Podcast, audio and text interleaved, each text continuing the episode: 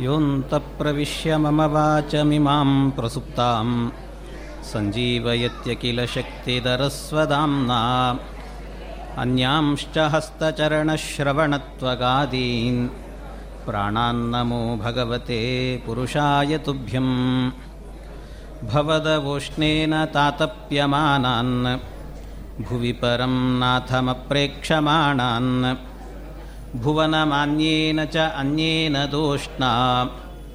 भवतु भीर्मा इति नः सान्त्वयन्तं प्रणतवान् प्राणिनां प्राणभूतं प्रणतिभिः प्रीणये पूर्णबोधं तपोविद्याविरक्त्यादि सद्गुणौगाकरानहं वादिराजगुरून् वन्दे हयग्रीवपदाश्रयान् मूकोऽपि यत्प्रसादेन मुकुन्दशयनायते। राजराजायते रिक्तो राघवेन्द्रं तमाश्रये। अनवद्यात्मचारित्रं वादिकद्योतभास्करं विद्यामान्यगुरुं वन्दे विद्याविद्योतभास्वरं श्रीविश्वेशतीर्थगुरुभ्यो नमः जन्माद्यस्य यतोऽन्वयादितरतश्चार्तेष्वभिज्ञस्वराट् तेने ब्रह्महृदाय आदिकवये मुह्यन्ते यं सूरयः। तेजो वारिमृदां यथा विनिमयो यत्र त्रिसर्गो मृषा। धाम्ना स्वेन सदा निरस्तकुहकं सत्यं परं धीमहि निगमकल्पतरोर्गलितं पलं शुकमुकादमृतद्रवसंयुतं पिबत भागवतं रसमालयं मुहुरहोरसिका भुवि भावुकाः हरिकथामृतसारगुरुगळकरुणदिन्दापनितु पेळुवे। ಪರಮ ಭಗವದ್ಭಕ್ತರಿದನಾದರದಿ ಕೇಳುವುದು. ಶ್ರೀ ಗುರುಭ್ಯೋ ನಮಃ. ಹರಿ ಓಂ ಹರಿ ಓಂ ಹರಿ ಓಂ. ಹತ್ತನೇ ಸ್ಕಂದದಲ್ಲಿ ಕೃಷ್ಣನ ಲೀಲೆಗಳು, ಕೃಷ್ಣಾವತಾರ ಇದೆಲ್ಲವೂ ಮೂಡಿ ಬಂದಿದೆ. ಹೆಚ್ಚು ಬೇರೆ ವಿಷಯಕ್ಕೆ ಪ್ರವೇಶ ಮಾಡದೇನೆ ನನ್ನ ವಿಷಯವನ್ನು ಮಾತ್ರ ಹೇಳೋದಕ್ಕೆ ಪ್ರಯತ್ನಿಸ್ತೇನೆ. ಕೃಷ್ಣನ ಅವತಾರದಿಂದಲೇ ಆರಂಭ ಮಾಡುತ್ತಾ ಇದ್ದೇನೆ. ಭಗವಂತ ಈಗಾಗಲೇ ಆಚಾರ್ಯ ಹೇಳಿದಂತೆ ವಸುದೇವ ದೇವಕಿಯರ ಗರ್ಭದಲ್ಲಿ ಪರಮಾತ್ಮ ಎಂಟನೇ ಗರ್ಭವಾಗಿ ಅವತಾರವನ್ನು ಮಾಡುತ್ತಾನೆ. ಭಗವಂತ ಎಂಟನೇ ಗರ್ಭವಾಗಿ ಅವತಾರ ಮಾಡುವಾಗ ಮೊದಲು ಆರು ಗರ್ಭಗಳನ್ನು ಕೊಂದಿದ್ದ ಕಂಸ. ಏಳನೇ ಗರ್ಭವಾಗಿ ಶೇಷದೇವರು ಬಂದರು. ಶೇಷದೇವರು ಮೂರು ತಿಂಗಳು ಅಲ್ಲಿ ವಾಸ ಮಾಡಿ, ಉಳಿದಂತೆ ಆರು ತಿಂಗಳು ರೋಹಿಣಿ ಗರ್ಭವನ್ನು ಪ್ರವೇಶ ಮಾಡಿದರು. ಎಂಟನೇ ಗರ್ಭವಾಗಿ ಪರಮಾತ್ಮ ಬಂದ.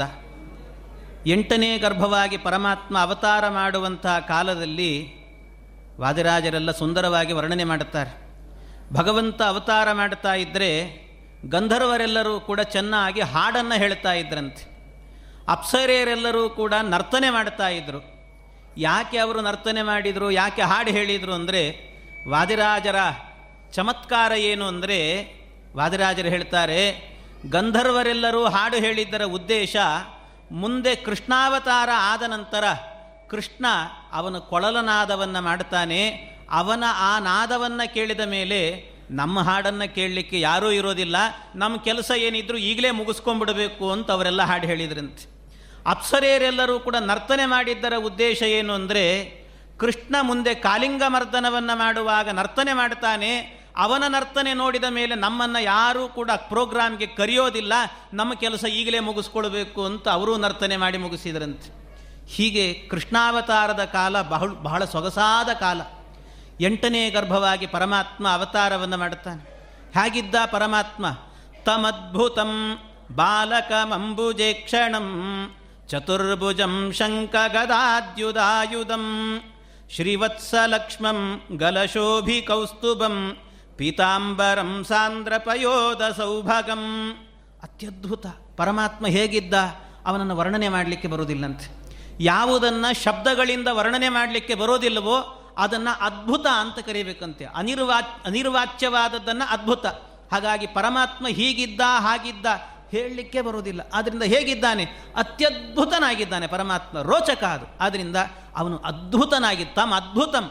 ಮತ್ತಷ್ಟೇ ಅಲ್ಲ, ಬಾಲಕಂ ಅಂತ ಹೇಳ್ತಾರೆ. ಅವನು ಅವತಾರ ಮಾಡಿದಾಗ ಏನಿತ್ತು ಅಂದರೆ ಕೈಯಲ್ಲಿ ಶಂಖ, ಚಕ್ರ, ಗದಾ, ಪದ್ಮ ಇವುಗಳನ್ನೆಲ್ಲ ಧಾರಣೆ ಮಾಡೇ ಬಂದಿದ್ದಾನೆ. ದೊಡ್ಡ ರೂಪದಿಂದಲೇ ಬಂದಿದ್ದಾನೆ. ಆದರೆ ಭಾಗವತ ಹೇಳೋದು ಬಾಲಕಂ ಅಂತ ಹೇಳುತ್ತೆ. ಬಾಲರೂಪ ಅಂತ. ನಿಜವಾಗಲೂ ಬಂದದ್ದು ಇಷ್ಟು ದೊಡ್ಡ ರೂಪದಿಂದ. ಮತ್ತು ಬಾಲಕಂ ಅನ್ನೋದಕ್ಕೆ ಅರ್ಥ ಏನು? ಸತ್ಯಧರ್ಮ ತೀರ್ಥರು ವ್ಯಾಖ್ಯಾನ ಮಾಡುತ್ತಾರೆ. ಬಾಲಹ ಕಹ ಯಸ್ಯ ಸಹ. ಕಹ ಅಂದರೆ ಚತುರ್ಮುಖ ಬ್ರಹ್ಮದೇವರು ಅಂತ ಅರ್ಥ. ಅವನೂ ಕೂಡ ಬಾಲನಾಗಿದ್ದಾನೆ ಯಾರಿಗೆ? ಮಗನಾಗಿದ್ದಾನೆ ಯಾರಿಗೆ? ಅವನು ಅವತಾರ ಮಾಡಿದ್ದಾನೆ ಅಂತ ಅರ್ಥ ಮಾಡಬೇಕು ಅಂತಾರೆ. ಹೀಗೆ ಆ ಪರಮಾತ್ಮ ದಿವ್ಯವಾದಂಥ ರೂಪದಿಂದ ಪ್ರಕಟಗೊಂಡ. ಇದಕ್ಕೆ ಒಂದು ಅಧ್ಯಾತ್ಮಪರವಾದ ಸಂದೇಶ ಇದೆ ಅಂತಾರೆ. ಕೃಷ್ಣ ಅವತಾರ ಮಾಡಿದ ಅಂತ ಆದರೆ ಅದಕ್ಕೆ ಬರೀ ಕೃಷ್ಣಾವತಾರ ಅಷ್ಟೇ ತಿಳ್ಕೊಳ್ಬಾರದು. ಕೃಷ್ಣಾವತಾರ ರೋಹಿಣ್ಯಾಂ ಅರ್ಧರಾತ್ರಿಯೇತು ಯದಾ ಕಾಳಾಷ್ಟಮಿ ಭವೇತು ಅಂತ ರೋಹಿಣಿ ನಕ್ಷತ್ರ ಇರುವಂತಹ ಭಾದ್ರಪದ ಸಿಂಹ ಮಾಸದಲ್ಲಿ ಅವತಾರ ಮಾಡಿದ್ದಾನೆ ಅಂತ ಅಷ್ಟೇ ತಿಳಿಬೇಡಿ. ಮತ್ತೇನು? ನಿತ್ಯವೂ ಕೂಡ ನಮ್ಮ ಅಂತರಂಗದಲ್ಲಿ ಕೃಷ್ಣಾವತಾರ ಆಗಬೇಕು ಅಂತ ಹೇಳ್ತಾರೆ.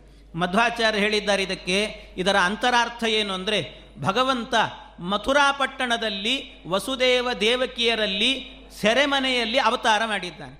ಅದರ ಅರ್ಥ ಏನು ಅಂದರೆ ಮಥುರಾ ಪಟ್ಟಣ ಅಂತ ಹೇಳಿದರೆ ಮಧುರವಾದ ಪಟ್ಟಣ. ಮಧುರವಾದ ಪಟ್ಟಣ ಬೇರೆ ಯಾವುದಲ್ಲ. ನಮ್ಮ ದೇಹವೇ ನಮಗೆ ಮಧುರವಾದ ಪಟ್ಟಣ. ಈ ದೇಹದಲ್ಲಿ ಇರುವಂತಹ ಸೆರೆಮನೆ ಅಂದರೆ ನಮ್ಮ ಅಂತರಂಗ, ನಮ್ಮ ಹೃದಯ. ಆ ಹೃದಯದಲ್ಲಿ ವಸುದೇವ ದೇವಕಿಯರು ಇಬ್ಬರು ವಾಸ ಮಾಡಬೇಕಂತೆ. ವಸುದೇವ ಅಂತ ಹೇಳಿದರೆ ಅವನು ವೈರಾಗ್ಯದ ಸಂಕೇತ. ಇನ್ನು ದೇವಕಿ ಅಂತ ಹೇಳಿದರೆ ಭಕ್ತಿಯ ಸಂಕೇತ. ಎಲ್ಲಿ ವೈರಾಗ್ಯ ಮತ್ತು ಭಕ್ತಿ ಬರುತ್ತೋ, ಅದ ಅಲ್ಲಿ ಅದು ಸೇರಿತು ಅಂತ ಆದರೆ ಆರು ಗರ್ಭಗಳು ಸಾಯ್ತಾವಂತೆ. ಅಂದರೆ ನಮ್ಮ ಒಳಗಿರುವಂಥ ಕಾಮ, ಕ್ರೋಧ, ಮದ, ಮಾತ್ಸರ್ಯ ಮೊದಲಾದಂಥ ಅರಿಷಡ್ ಅರಿಷಡ್ ವರ್ಗಗಳೆಲ್ಲವೂ ಕೂಡ ಸಾಯ್ತಾವೆ. ಅದು ಸತ್ತಾಗ ಈ ವೈರಾಗ್ಯ ಭಕ್ತಿಗಳಿಂದಾಗಿ ಪರಮಾತ್ಮನ ಬಗ್ಗೆ ವಿಶೇಷವಾದ ಜ್ಞಾನ. ಅಂದರೆ ಏಳನೆಯ ಗರ್ಭವಾಗಿ ಶೇಷದೇವರು, ಅವರ ತತ್ವಜ್ಞಾನಕ್ಕೆ ಅಭಿಮಾನಿಗಳು, ಅವರು ಬರ್ತಾರೆ. ಆ ತತ್ವಜ್ಞಾನವು ಕೂಡ ಸೇರಿದಾಗ, ಅಂದರೆ ಮೂರು ಮುಪ್ಪುರಿಗೊಂಡಾಗ, ಅಂದರೆ ಜ್ಞಾನಭಕ್ತಿ ವೈರಾಗ್ಯಗಳು ಮೇಳವಿಸಿದಾಗ, ಎಂಟನೆಯ ಗರ್ಭವಾಗಿ ನಮ್ಮ ಹೃದಯದಲ್ಲಿ ಪರಮಾತ್ಮ ಅವತಾರವನ್ನು ಮಾಡುತ್ತಾನಂತೆ. ಇದು ಕೃಷ್ಣಾವತಾರದ ಸಂದೇಶ. ಹೀಗೆ ನಿತ್ಯವೂ ಕೂಡ ಒಂದು ದಿನ ಮಾತ್ರ ಅಲ್ಲ, ನಮ್ಮ ಅಂತರಂಗದಲ್ಲಿ ಕಾಮಕ್ರೋಧಾದಿಗಳ ಸಂಹಾರ ನಡಿಬೇಕು, ಜ್ಞಾನಭಕ್ತಿ ವೈರಾಗ್ಯಗಳು ಮೇಳವಿಸಬೇಕು, ಅದರಲ್ಲಿ ಕೃಷ್ಣಾವತಾರ ಎನ್ನುವುದು ಆಗಬೇಕು ಅಂತ ಹೀಗೆ ಕೃಷ್ಣಾವತಾರದ ಹಿನ್ನೆಲೆ ಅಂತ ಚಿಂತನೆ ಮಾಡಿ ಅಂತ ಹೇಳ್ತಾರೆ. ಪರಮಾತ್ಮ ಅವತಾರ ಮಾಡಿದ್ದೇ ತಡ, ಅವನು ಸಣ್ಣ ಬಾಲರೂಪವನ್ನು ತೊಟ್ಟ. ಬಾಲರೂಪದಿಂದಾಗಿ ಭಗವಂತ ವಸುದೇವನಿಗೆ ಹೇಳಿದ, ನನ್ನನ್ನು ನಂದಗೋಕುಲಕ್ಕೆ ಕರ್ಕೊಂಡು ಹೋಗಿ ಯಶೋದೆಯ ಮಡಿಲಲ್ಲಿ ಹಾಕು ಅಂತ. ಅದು ರಾತ್ರಿಯ ಕಾಲ ನೋಡಿ. ರಾತ್ರಿಯ ಕಾಲದಲ್ಲಿ ಭಗವಂತನನ್ನು ಕರ್ಕೊಂಡು ತಲೆ ಮೇಲೆ ಹೊತ್ತುಕೊಂಡು ವಸುದೇವ ಹೊರಡಲಿಕ್ಕೆ ಶುರು ಮಾಡಿದ. ಅವನು ಹೊರಡುವಾಗ, ಇಲ್ಲಿ ವಾದರಾಜರು ಚಮತ್ಕಾರದಿಂದ ಹೇಳುವ ಒಂದು ಮಾತಿದೆ. ಏನು ಅಂದರೆ ಭಗವಂತನನ್ನು ತಲೆಯಲ್ಲಿ ಹೊತ್ತು ಹೋಗ್ತಾ ಇದ್ದನಲ್ಲ, ಹೋಗುವಾಗ ಅವನನ್ನು ಯಾರು ಹಿಡಿಲಿಲ್ವಾ ಅಂತ. ಕಂಸನ ಕಡೆಯವರು ಎಷ್ಟು ಜನ ಇದ್ದರು ಎಷ್ಟು ಸೇನಾನಿಗಳಿದ್ದರು ಎಲ್ಲ ಭಟರು ಇದ್ದರು ಅವರೆಲ್ಲ ಇದ್ದಾಗಲೂ ಕೂಡ ಯಾರ ಕೈಗೂ ಸಿಗಲಿಲ್ವ ಅವನು ಅಂದರೆ, ಅದಕ್ಕೆ ಭಗವಂತ ಒಂದು ವ್ಯವಸ್ಥೆ ಮಾಡಿದ್ನಂತೆ. ಏನದು ಅಂತ ಹೇಳಿದರೆ, ಭಗವಂತ ಲಕ್ಷ್ಮೀದೇವಿಯ ಒಂದು ರೂಪ, ಮಾಯಾ ಅಂತ ಹೆಸರು. ಆ ಮಾಯಾ ಎನ್ನುವ ರೂಪಕ್ಕೆ ಭಗವಂತ ಆಜ್ಞೆ ಮಾಡಿದ್ನಂತೆ. ಏನು? ಕಂಸನ ಕಡೆಯವರೆಲ್ಲರೂ ಕೂಡ ನಾನು ರಾತ್ರಿ ಹೋಗುವಾಗ ನಿದ್ದೆ ಮಾಡಬೇಕು. ಅವರಿಗೆ ಗಾಢವಾದ ನಿದ್ದೆ ಬರುವಂತೆ ಮಾಡು ಅಂತ ಹೇಳಿದ್ನಂತೆ. ಹಾಗೆ ನಿದ್ದೆ ಬರುವಂತೆ ಮಾಡು ಅಂತ ಹೇಳಿದ್ರಿಂದ ಎಲ್ಲ ನಿದ್ದೆ ಮಾಡಿದರು. ಭಗವಂತ ಹೋದ. ಇದರಲ್ಲಿ ನಮಗೊಂದು ತಿಳಿಸಿಕೊಡ್ತಾನೆ ಪರಮಾತ್ಮ. ಏನು ಅಂದರೆ, ಪ್ರತಿ ಬಾರಿಯೂ ಕೂಡ ನಾನು ಅವತಾರ ಮಾಡುವಂತಹದ್ದು ಮಧ್ಯರಾತ್ರಿಯಲ್ಲಿ ಅವತಾರ ಮಾಡುತ್ತೇನೆ. ಮಧ್ಯರಾತ್ರಿಯಲ್ಲಿ ಅವತಾರ ಮಾಡಿದಂಥ ಕಾಲದಲ್ಲಿ ನೀವೆಲ್ಲ ನನ್ನ ಭಕ್ತರು ಎದ್ದು ಕುಳಿತುಕೊಂಡು ನನಗೆ ಅರ್ಘ್ಯವನ್ನು ಕೊಟ್ಟು ನನ್ನನ್ನು ಧ್ಯಾನ ಮಾಡಿ ಬೆಳಿಗ್ಗೆ ಪಾರಣೆ ಮಾಡಬೇಕು ಅಂತ ಭಗವಂತ ಹೇಳ್ತಾನೆ. ಇದನ್ನು ಬಿಟ್ಟು ಏನಾದರೂ ರಾತ್ರಿ ಕಾಲದಲ್ಲಿ ಅವನಿಗೆ ಅರ್ಘ್ಯ ಕೊಡದೆ ಚೆನ್ನಾಗಿ ಗಡದ್ದಾಗಿ ನಿದ್ದೆ ಹೊಡೆದ್ವಿ ಅಂತಾದರೆ ಕೃಷ್ಣ ಅವತಾರ ಮಾಡಿದ ಕಾಲದಲ್ಲಿ ನಿದ್ದೆ ಮಾಡಿದವರು ಯಾರು? ಕಂಸನ ಕಡೆಯವರೆಲ್ಲ ನಿದ್ದೆ ಮಾಡಿದ್ದಾರೆ. ಹಾಗಾಗಿ ನಾವು ಕೃಷ್ಣಾಷ್ಟಮಿ ಎಂದೇನಾದರೂ ನಿದ್ದೆ ಮಾಡಿದ್ವಿ ಅಂದರೆ ನಾವೆಲ್ಲ ಕಂಸನ ಕಡೆಯವರು ಅಂತ ಅರ್ಥ. ಇಲ್ಲ ನಾವು ಎದ್ದಿದ್ದುಕೊಂಡು ಭಗವಂತನಿಗೆ ಅರ್ಘ್ಯ ಕೊಟ್ಟರೆ ಕೃಷ್ಣನ ಭಕ್ತರು ಅಂತ ಅರ್ಥ. ಈ ಒಂದು ಅಂತರಾರ್ಥ ಇದೆ ಅಂತ ಹೇಳುತ್ತಾರೆ. ಅದರಿಂದ ನಾರಾಯಣ ಪಂಡಿತಾಚಾರ್ಯ ಒಂದು ಮಾತು ಹೇಳ್ತಾರೆ ಕೃಷ್ಣನ ಲೀಲೆಗಳಿದೆ ಅಲ್ವಾ? ಎಲ್ಲ ಲೀಲೆಗಳು ಕೂಡ ಲೀಲಾಭಿರ್ ಭಾವಗರ್ಭಾಭಿಹಿ ಜನಮಾನಂದ ಎನ್ಬಭವು ಅಂತ. ಒಂದೊಂದು ಲೀಲೆಗಳು ಕೂಡ ಭಾವಪೂರ್ಣವಾದ ಲೀಲೆಯನ್ನು ತೋರಿಸಿದ್ದಾನಂತೆ ಪರಮಾತ್ಮ. ಇಂಥ ಲೀಲೆ ತೋರಿಸ್ತಾ ಭಗವಂತ ಅವಳ ಮನೆಗೆ ಬಂದ. ಮನೆಗೆ ಬಂದಾಗ ಯಶೋದೆಯ ಮಡಿಲಲ್ಲಿ ಹಾಕಿ ಇನ್ನೊಂದು ದುರ್ಗಾದೇವಿ, ಲಕ್ಷ್ಮೀದೇವಿ ಅವತಾರ ಮಾಡಿದ್ಲು. ಅವಳನ್ನು ಹೊತ್ತುಕೊಂಡು ಕರ್ಕೊಂಡು ಬಂದ. ಕರ್ಕೊಂಡು ಬಂದರೆ ಅವರಿಗೆ ತಾಯಿತನದ ಒಂದು ಸಾ ನೋವು ಆಗಬಾರದು ಅಂತ ಅವರ ಮಡಿಲಲ್ಲಿ ಇದ್ದು ದುರ್ಗಾದೇವಿ ಹೋಗ್ತಾಳೆ. ಆ ದುರ್ಗಾದೇವಿ ಅಲ್ಲಿರುವಾಗ ಕಂಸ ಬರ್ತಾನೆ. ಕಂಸ ಬಂದು ಆ ದುರ್ಗೆಯನ್ನೇ ಕೊಲ್ಲೋದಕ್ಕೆ ಹೋದ ಎಂಟನೇ ಗರ್ಭ ಅಂತ. ಆದರೂ ದೇವತೆಗಳು ಮೋಸ ಮಾಡಿದರು ಅಂತ ಹೇಳ್ತಾನೆ ಅವನು ಕಂಸ. ಯಾಕೆ ಎಂಟನೇ ಗರ್ಭ ಗಂಡು ಹುಟ್ಟುತ್ತೆ ಅಂತ ಹೇಳಿದರು. ಇಲ್ಲಿ ಹೆಣ್ಣು ಹುಟ್ಟಿದೆ. ಇದು ಮೋಸ ಅಲ್ವಾ? ದೇವತೆಗಳು ದೈ ದೈವಮಪ್ಪಿ ಅನೃತಂ ಭಕ್ತಿ ಅಂತ ಹೇಳ್ತಾನೆ. ಕೊನೆಗೆ ಅವನಿಗೆ ಗೊತ್ತಿಲ್ಲ. ಆದರೆ ದುರ್ಗೆ ಅವನನ್ನು ಅವಳನ್ನು ಕೊಲ್ಲಬೇಕು ಅಂತ ಹೋದರೆ ಮೇಲೆ ಹಾರಿದ್ಲು. ಮೇಲೆ ಚಿಮ್ಮಿ ಮೇಲಿಂದಲೇ ಹೇಳಿದ್ಲಂತೆ ದುರ್ಗೆ, ನೋಡು ನಿನ್ನನ್ನು ಕೊಲ್ಲುವ ಮೃತ್ಯು ಈಗಾಗಲೇ ಬೇರೆ ಕಡೆಯಲ್ಲಿ ಬೆಳೀತಾ ಇದ್ದಾನೆ, ನನ್ನನ್ನು ಕೊಂದೂ ಪ್ರಯೋಜನ ಇಲ್ಲ ನಿನಗೆ ಅಂತ ಹೇಳಿದ್ಲು, ಸೂಚನೆ ಕೊಟ್ಲು. ಅಷ್ಟು ಸೂಚನೆ ಕೊಟ್ಟಾಗ ಅವಳಿಗೆ ಅನ್ನಿಸ್ತಂತೆ ಎಲ್ಲ ಈ ದುರ್ಗೆ ನನಗೆ ಸೂಚನೆ ಕೊಟ್ಲು. ಎಲ್ಲೋ ನನ್ನ ಮೃತ್ಯು ಬೆಳೀತಾ ಇದೆ ಅಂತ, ಆದರೆ ಅಡ್ರೆಸ್ಸು ಸರಿಯಾಗಿ ಹೇಳಲಿಲ್ಲಲ್ಲ ಅಂತ ಸಮಸ್ಯೆ ಆಯಿತು ಅವನಿಗೆ. ಎಲ್ಲಿ ಅಂತ ಹೇಳಲಿಲ್ಲ, ಎಲ್ಲೋ ಬೆಳೀತಾ ಇದೆ ಅಂತ ಹೇಳಿದ್ಲು. ಕೊನೆಗೇನು ಮಾಡಿದ? ತನ್ನ ಮಂತ್ರಿವರ್ಗವನ್ನೆಲ್ಲ ಕರೆದು ಚರ್ಚೆ ಮಾಡಿದ್ನಂತೆ. ಚರ್ಚೆ ಮಾಡಿ ಎಲ್ಲರಿಗೂ ಹೇಳಿದ. ಈಗ ತಾನೇ ಹುಟ್ಟಿದಂಥ ಮಕ್ಕಳು ಅಂತ ಏನಿದ್ದಾರೆ, ಅವರು ಎಲ್ಲರನ್ನ ಸಂಹಾರ ಮಾಡಿ ಅಂತ ಕಳಿಸಿದ. ಶಿಶು ಹತ್ಯೆಯನ್ನು ಮಾಡಿ ಅಂತ ಕಳಿಸಿದಾಗ ಎಲ್ಲರೂ ಕೂಡ ಸಂಹಾರ ಮಾಡಲಿಕ್ಕೆ ಹೋಗಿದ್ದಾರೆ. ಒಬ್ಬೊಬ್ಬರು ಒಂದೊಂದು ಕಡೆಯಲ್ಲಿ ಹೋಗ್ತಾ ಇದ್ದಾರಂತೆ. ಇಲ್ಲಿ ಯಶೋದೆಯ ಮಡಿಲಲ್ಲಿ ಭಗವಂತ ಬೆಳೀತಾ ಇದ್ದಾನೆ, ಪರಮಾತ್ಮ. ಪರಮಾತ್ಮ ಯಶೋದೆಯ ಮಡಿಲಲ್ಲಿದ್ದಾಗ ಬೆಳಗಿನ ಜಾವದಲ್ಲಿ ಯಶೋದೆ ಎದ್ದು ಕೂಡಲೇ ಮಾಡಿದ ಕೆಲಸ ಏನು ಅಂದರೆ ಕನ್ನಡಿ ನೋಡಿದ್ಲಂತೆ. ಎಷ್ಟು ಸರ್ತಿ ಅಂದರೆ ಒಂದು ಸಾವಿರ ಸರ್ತಿ ನೋಡಿದ್ದಾಳಂತೆ. ಯಾಕೆ ಅಷ್ಟು ಸರ್ತಿ ನೋಡಿದ್ಲು ಅಂದರೆ, ಬೆಳಿಗ್ಗೆ ಎದ್ದು ಕನ್ನಡಿ ನೋಡಬೇಕು ಅಂತಿದೆ ಶಾಸ್ತ್ರ. ಬೆಳಿಗ್ಗೆ ಎದ್ದು ಕೆಲವೆಲ್ಲವೂ ಕೂಡ ಮಂಗಳ ಪದಾರ್ಥಗಳನ್ನು ನೋಡಬೇಕು. ಅದರಲ್ಲಿ ಕನ್ನಡಿಯೂ ಒಂದು. ಆದರೆ ಸಾವಿರ ಸರ್ತಿ ನೋಡಿದ್ಲು. ಏನು ಉದ್ದೇಶ ಅಂದರೆ, ಅವಳಿಗೊಂದು ಡೌಟ್ ಅಂತೆ. ಈ ಮಗು ನನ್ನ ಹೊಟ್ಟೆಯಲ್ಲೇ ಹುಟ್ಟಿದ್ದ ಅಂತ. ಯಾಕೆಂದರೆ ಅಷ್ಟು ಸುಂದರವಾಗಿದೆ. ಪರಮ ಸುಂದರವಾದಂತಹ ಮಗು. ಹುಟ್ಟಿದಾಗಲೇ ಎಷ್ಟು ಸೌಂದರ್ಯ ತುಂಬಿದೆ ಅದರಲ್ಲಿ ಅಂದರೆ, ಅದರ ಮುಂಗುರುಳು ನೋಡ್ತಾ ಇದ್ದರೆ ಮಾವಿನ ಎಲೆಯ ಚಿಗುರು ಇರುತ್ತಲ್ಲ ಆ ಮಾವಿನ ಎಲೆಯ ಚಿಗುರಂತೆ ಹೊಳಿತಾ ಇತ್ತಂತೆ ಅವನ ಮುಂಗುರುಳು. ಅವನು ಅವನ ತುಟಿಗಳನ್ನು ನೋಡುತ್ತಾ ಇದ್ದರೆ ಕೆಂಪಾದ ತೊಂಡೆ ಹಣ್ಣಿನಂತೆ ಇತ್ತಂತೆ. ಅವನ ಮುಖ ಒಮ್ಮೆ ಅವನ ನಕ್ಕ ಅಂತ ಆದರೆ ಅವನ ಮುಖದಿಂದ ನಗು ಬಂದರೆ ಆ ನಗುವಿನಿಂದಲೇನೆ ಇಡೀ ಜಗತ್ತನ್ನೇ ಬೆಳಗುತ್ತಾನೋ ಎನ್ನುವಷ್ಟು ಬೆಳಕು ಬರ್ತಾ ಇತ್ತಂತೆ. ಒಂದೊಂದು ಸರ್ತಿ ಅಳ್ತಾ ಇದ್ದ, ಒಮ್ಮೆ ಕುಣಿತಾ ಇದ್ದ, ಒಮ್ಮೆ ಏನೇನೋ ಬೇಡ ಬೇರೆ ಬೇರೆ ರೀತಿಯಾದಂಥ ಕೆಲಸಗಳನ್ನು ಮಾಡ್ತಿದ್ದ ಕೃಷ್ಣ. ಅದನ್ನು ನೋಡಿ ಯಶೋದೆಯು ಕೂಡ ಅದನ್ನು ಕಣ್ತುಂಬಿಕೊಳ್ಳುತ್ತಿದ್ಲಂತೆ. ಅದನ್ನು ಬಹಳ ಸೊಗಸಾಗಿ ಹೇಳುತ್ತಾರೆ. ಬಹುಳ ಚಿಗುರ, ಮುಂಗುರುಳು ಎಲೆಯ, ಮೃದು ಮಧುರ ಲಾಸ್ಯಾವದನ, ಮಧುರವಾದ ಸವಿ ಅಧರ ಮೀರಿಹುದು, ಹೊಳೆವ ತೊಂಡೆ ಹಣ್ಣ, ಲಲಿತ ವದನದಲ್ಲಿ ಜಗದ ತುಂಬ ನಗೆ ಎಂಬ ಬೆಳಕ ಹರಿಸಿ, ಕುಣಿಸಿ, ಅಳಿಸಿ, ಆಡಿಸುವ ನಿನ್ನ ನಾನೆನೆವೆ ಮನದಿ ತುತಿಸಿ. ಪರಮಾತ್ಮನನ್ನು ಎಷ್ಟು ಹೇಳಿದರೂ ಸಾಕಾಗಲ್ಲ, ಅಷ್ಟು ಆನಂದ ಪಡ್ತಿದ್ದಂತೆ ಸಾಲೋಕ್ಯ ಸೌಖ್ಯ ಮಲವಿಷ್ಟ ಹೃದಯ ಯಶೋಧ ಅಂತ ಹೇಳುತ್ತಾರೆ ಅಷ್ಟು ಆನಂದ, ಸಾಲೋಕ್ಯದ ಸುಖವನ್ನು ಪಡ್ತಾ ಇದ್ದಂತೆ ಯಶೋದೆ ಅಷ್ಟು ಸುಂದರವಾಗಿದ್ದ ಪರಮಾತ್ಮ ಅವನನ್ನು ನೋಡಿ, ಇದು ನನ್ನ ಗರ್ಭದಿಂದ ಬಂದಿದ್ದ ಅಂತ ಅಚ್ಚರಿಯನ್ನು ವ್ಯಕ್ತಪಡಿಸ್ತಾ ಇದ್ಲು. ಆಮೇಲೆ ಮುಂದೆ ಮುಂದೆ ಭಗವಂತ ಬೆಳೀತಾ ಶುರು ಮಾಡಿದ, ಬೆಳಿಲಿಕ್ಕೆ ಶುರು ಮಾಡಿದ. ಅವನು ಬೆಳಿಲಿಕ್ಕೆ ಶುರು ಮಾಡಿದಾಗ ಕೆಲವು ದಿನಗಳು ಕಳೀತು. ಸಾಮಾನ್ಯವಾಗಿ ನಾಮಕರಣಕ್ಕೆ ಇರುವಂಥ ದಿನ ಅಂತ ಹೇಳಿದರೆ ಏಕಾದಶಿ ಅಹನಿ ಪಿತಾ ನಾಮಕುರಿಯಾತ್ ಅಂತ ಹೇಳುತ್ತಾರೆ.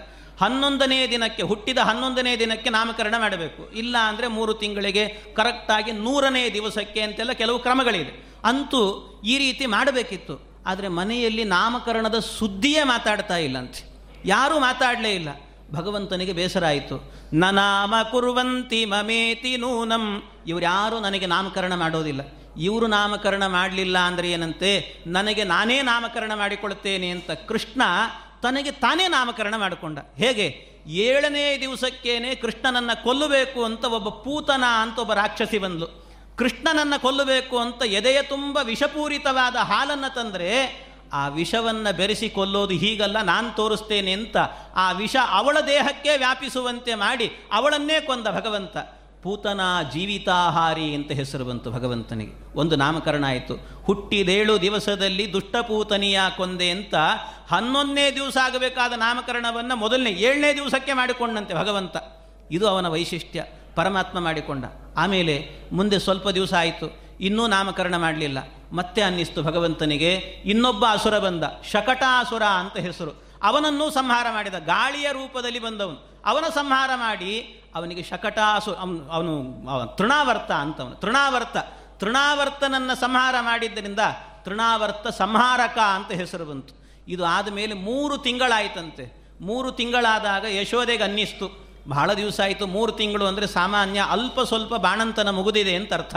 ಆದ್ದರಿಂದ ಅಲ್ಪ ಸ್ವಲ್ಪ ಮುಗಿದಿದೆ ಆದ್ದರಿಂದ ನಿತ್ಯ ಬಿಸಿ ನೀರಿನ ಸ್ನಾನ ಮಾಡ್ತಾ ಇದ್ದೆ. ಯಮುನಾ ಸ್ನಾನ ಮಾಡಿ ಬಹಳ ದಿವಸ ಆಯಿತು ಅಂತ ಒಮ್ಮೆ ಯಮುನೆಗೆ ಹೋದ್ಲಂತೆ. ಬಂಡಿ ಕಟ್ಟಿಕೊಂಡು ಹೋದರು ಸ್ನಾನಕ್ಕೆ ಅಂತ. ಸ್ನಾನಕ್ಕೆ ಹೋದಾಗ ಅಲ್ಲಿ ಬಂಡಿಯನ್ನು ನಿಲ್ಲಿಸಿ ಅಲ್ಲೇ ತೊಟ್ಲು ಕಟ್ಟಿ ಬಂಡಿಗೆ ಎಲ್ಲ ಮಾಡಿ ಸ್ನಾನಕ್ಕೆ ಹೋಗಿದ್ಲು. ಯಾರೂ ಇರಲಿಲ್ಲ. ಮಗುವನ್ನು ಮಲಗಿಸಿದ್ಲು. ಅಲ್ಲಿ ಶಕಟ ಅಂದರೆ ಬಂಡಿ. ಬಂಡಿಯ ರೂಪದಲ್ಲೇ ಒಬ್ಬ ಅಸುರ ಬಂದ. ಕೃಷ್ಣನನ್ನು ಸಂಹಾರ ಮಾಡಬೇಕು ಅಂತ ಭಗವಂತನನ್ನು. ಆದರೆ ಆ ಭಗವಂತ ತನ್ನ ಪಾದ ಸ್ಪರ್ಶ ಮಾತ್ರದಿಂದಲೇನೆ ಹಿಡೀ ಬಂಡಿಯನ್ನೇ ತುಂಡು ಮಾಡಿ ಆ ಶಕಟಾಸುರನ ಸಂಹಾರ ಮಾಡಿದ. ಮತ್ತೊಂದು ನಾಮಕರಣ ಆಯಿತು ಭಗವಂತನಿಗೆ, ಶಕಟಾಸುರ ಭಂಜನ ಅಂತ. ಇಷ್ಟು ನಾಮಕರಣ ಆಗುವಾಗ ಯಶೋದೆ, ನಂದಗೋಪ ಇವರೆಲ್ಲ ಓಡಿ ಬಂದು ನೋಡಿದರು. ಆ ಭಗವಂತನನ್ನು ಎಲ್ಲ ಭಗವಂತ, ಹೀಗೇ ನಿನ್ನನ್ನು ಬಿಟ್ಟರೆ ಎಷ್ಟು ನಾಮಕರಣ ಮಾಡಿಕೊಳ್ತೀಯೋ ನೀನು? ಈಗಾಗಲೇ ನಿನಗೆ ಸಹಸ್ರನಾಮ ಇದೆ. ವಿಷ್ಣು ಸಹಸ್ರನಾಮ ಅಂತ ಕರೀತಾರೆ. ಇನ್ನೂ ಎಷ್ಟು ನಾಮಕರಣ? ಅದರಿಂದ ನಾವೇ ನಿನಗೊಂದು ನಾಮಕರಣ ಮಾಡಬೇಕು ಅಂತ ಗರ್ಗಾಚಾರ್ಯರನ್ನು ಕರೆಸಿ ಗರ್ಗಾಚಾರ್ಯರಿಂದ ನಾಮಕರಣವನ್ನು ಮಾಡಿಸಿದ್ರಂತೆ. ಗರ್ಗಾಚಾರ್ಯರು ಬಂದವರೇನೇ ನಾಮಕರಣ ಮಾಡಬೇಕಾದ್ರೆ ವಿಚಾರ ಮಾಡಿದರು. ಭಗವಂತನಿಗೆ ಅವರು ನಾಮಕರಣ ಮಾಡೋದು. ಅದು ನಾಮ ಅವನಿಗೆ ಇಷ್ಟ ಆಗದೇ ಇರೋದು. ಯಾಕೆ ಈ ಸಮಸ್ಯೆ? ಅದಕ್ಕೆ ಅವರು ವಿಚಾರ ಮಾಡಿದ್ರಂತೆ. ಒಳಗಿಂದ ಅನುಸಂಧಾನ ಮಾಡಿಕೊಂಡ್ರು. ನಾನು ನಾಮಕರಣ ಮಾಡಲ್ಲ, ನಾಮ ಸ್ಮರಣ ಮಾಡುತ್ತೇನೆ ಎಂದರು ನಾಮಸ್ಮರಣೆ ಅಂತ ಬರೀ ರಾಮ, ಕೃಷ್ಣ ರಾಮ, ಕೃಷ್ಣ ಅಂತ ಭಜನೆ ಮಾಡಿದರು. ರಾಮ, ಕೃಷ್ಣ ಅಂತ ಭಜನೆ ಮಾಡಿದರೆ ಎರಡು ಮಕ್ಕಳು ಮಲಗಿದ್ವಂತೆ. ಒಂದು ರೋಹಿಣಿ ಕೂಸು, ಇನ್ನೊಂದು ಯಶೋದೆಯ ಮಗು. ಅಲ್ಲಿ ರಾಮ ಅನ್ನುವಾಗ ಒಂದು ಕೂಸಿಗೆ ಬಲರಾಮ ಅಂತ ಹೆಸರು ಬಂತು. ಕೃಷ್ಣ ಅನ್ನುವಾಗ ಕೃಷ್ಣ ಅಂತ ಅವನಿಗೆ ನಾಮಕರಣ ಆಯ್ತಂತೆ. ಇದು ಗರ್ಗಾಚಾರ್ಯರು ಮಾಡಿದ ನಾಮಸ್ಮರಣೆ ಅಂತಾರೆ. ಮನೆಯಲ್ಲಿ ನಾವು ಹೇಳ್ತಿರ್ತೇವೆ, ಯಾರಾದರೂ ವಯಸ್ಸಾದವರು ಅಲ್ಲಿ ಇಲ್ಲಿ ಓಡಾಡುವಾಗ ಎಡಿ ಬೀಳೋದು ಮಾಡೋದು ಮಾಡ್ತಿದ್ರೆ ಅವ್ರಿಗೆ ಬೈತಿರ್ತೇವೆ. ಯಾಕೆ ಸುಮ್ಮನೆ ಮನೆಯಲ್ಲಿ ಓಡಾಡ್ತಿರ್ತೀರಿ? ತಣ್ಣಗೆ ಒಂದು ಕಡೆ ರಾಮಕೃಷ್ಣ ಅಂತ ಕೂಡಬಾರ್ದ ಅಂತಿರ್ತೀವಿ. ಇದು ನಾಮಸ್ಮರಣೆ ಗರ್ಗಾಚಾರ ಮಾಡಿದ್ದಂತೆ. ಅದನ್ನು ಮಾಡಿ ಅಂತ ಹೇಳೋದು ಅಭಿಪ್ರಾಯ. ಹೀಗೆ ಈ ರೀತಿ ನಾಮಕರಣ ಆಯಿತು ಪರಮಾತ್ಮನಿಗೆ. ಇದೇ ನಾಮ ಅಂತಲ್ಲ, ಆದರೆ ಅದು ಬಹಳ ಪ್ರೀತಿಯಿಂದ ಸ್ವೀಕಾರ ಮಾಡಿದ ಭಗವಂತ ಆ ನಾಮವನ್ನು. ಈ ನಾಮಗಳು ಇಷ್ಟೇ ಅಲ್ಲ ಪರಮಾತ್ಮನಿಗೆ ಸಾವಿರಾರು ನಾಮಗಳಿದೆಯಲ್ಲ ಸಾವಿರ ನಾಮ ಅಂದರೆ ಪರ ಪರಮಾತ್ಮನಿಗೆ ನಾಮ ಅಂತ ಹೇಳಿದರೆ ಅದಕ್ಕೊಂದು ವೈಶಿಷ್ಟ್ಯ ಇದೆ. ನಮ್ಮ ನಾಮಕ್ಕೂ ಪರಮಾತ್ಮನ ನಾಮಕ್ಕೂ ಒಂದು ವ್ಯತ್ಯಾಸ ಇದೆ. ಏನು? ಪರಮಾತ್ಮನ ನಾಮ ಶಾಶ್ವತ, ಯಾವಾಗಲೂ ಇರುತ್ತೆ. ನಮ್ಮ ನಾಮ ಈ ದೇಹ ಇರೋ ತನಕ. ಅದು ಕೆಲವರಿಗೆ ಮಾತ್ರ ಅಷ್ಟೇ. ಆದರೆ ಪರಮಾತ್ಮ ಕೃಷ್ಣ ಅನ್ನುವಂಥ ಸ್ಮರಣೆಯನ್ನು ನನ್ನ ಅಜ್ಜ, ಪಿಜ್ಜ ಎಲ್ಲರೂ ಮಾಡಿದರು. ಮುಂದೆ ನನ್ನ ಮಕ್ಕಳು ಮೊಮ್ಮಕ್ಕಳು ಮಾಡ್ತಾರೆ. ಅದರಿಂದ ಪರಮಾತ್ಮನ ಕೃಷ್ಣ ಅನ್ನುವ ನಾಮ ಶಾಶ್ವತ ನಮ್ಮ ನಾಮ ಅಶಾಶ್ವತ. ಅದರಿಂದ ಒಂದು ಮಾತಲ್ಲಿ ಹೇಳೋದಾದರೆ, ಪರಮಾತ್ಮನಿಗೆ ವಿಷ್ಣು ಸಹಸ್ರನಾಮ ಅಂತ ಹೇಳ್ತಾರಲ್ಲ. ಸಹಸ್ರನಾಮ ಅನ್ನೋದ್ರ ಅರ್ಥ ಏನು ಗೊತ್ತಾ? ಸಹಸ್ರನಾಮ, ಸಹಸ್ರ ಅಂದರೆ ಸಾವಿರ ಅಂತ ಅರ್ಥ. ಸಾವಿರ ನಾಮಗಳು ಅಂತ ಭಗವಂತನಿಗೆ. ಅದರ ಬಿಡಿಸಿದ ಅರ್ಥ ಏನು ಅಂದರೆ,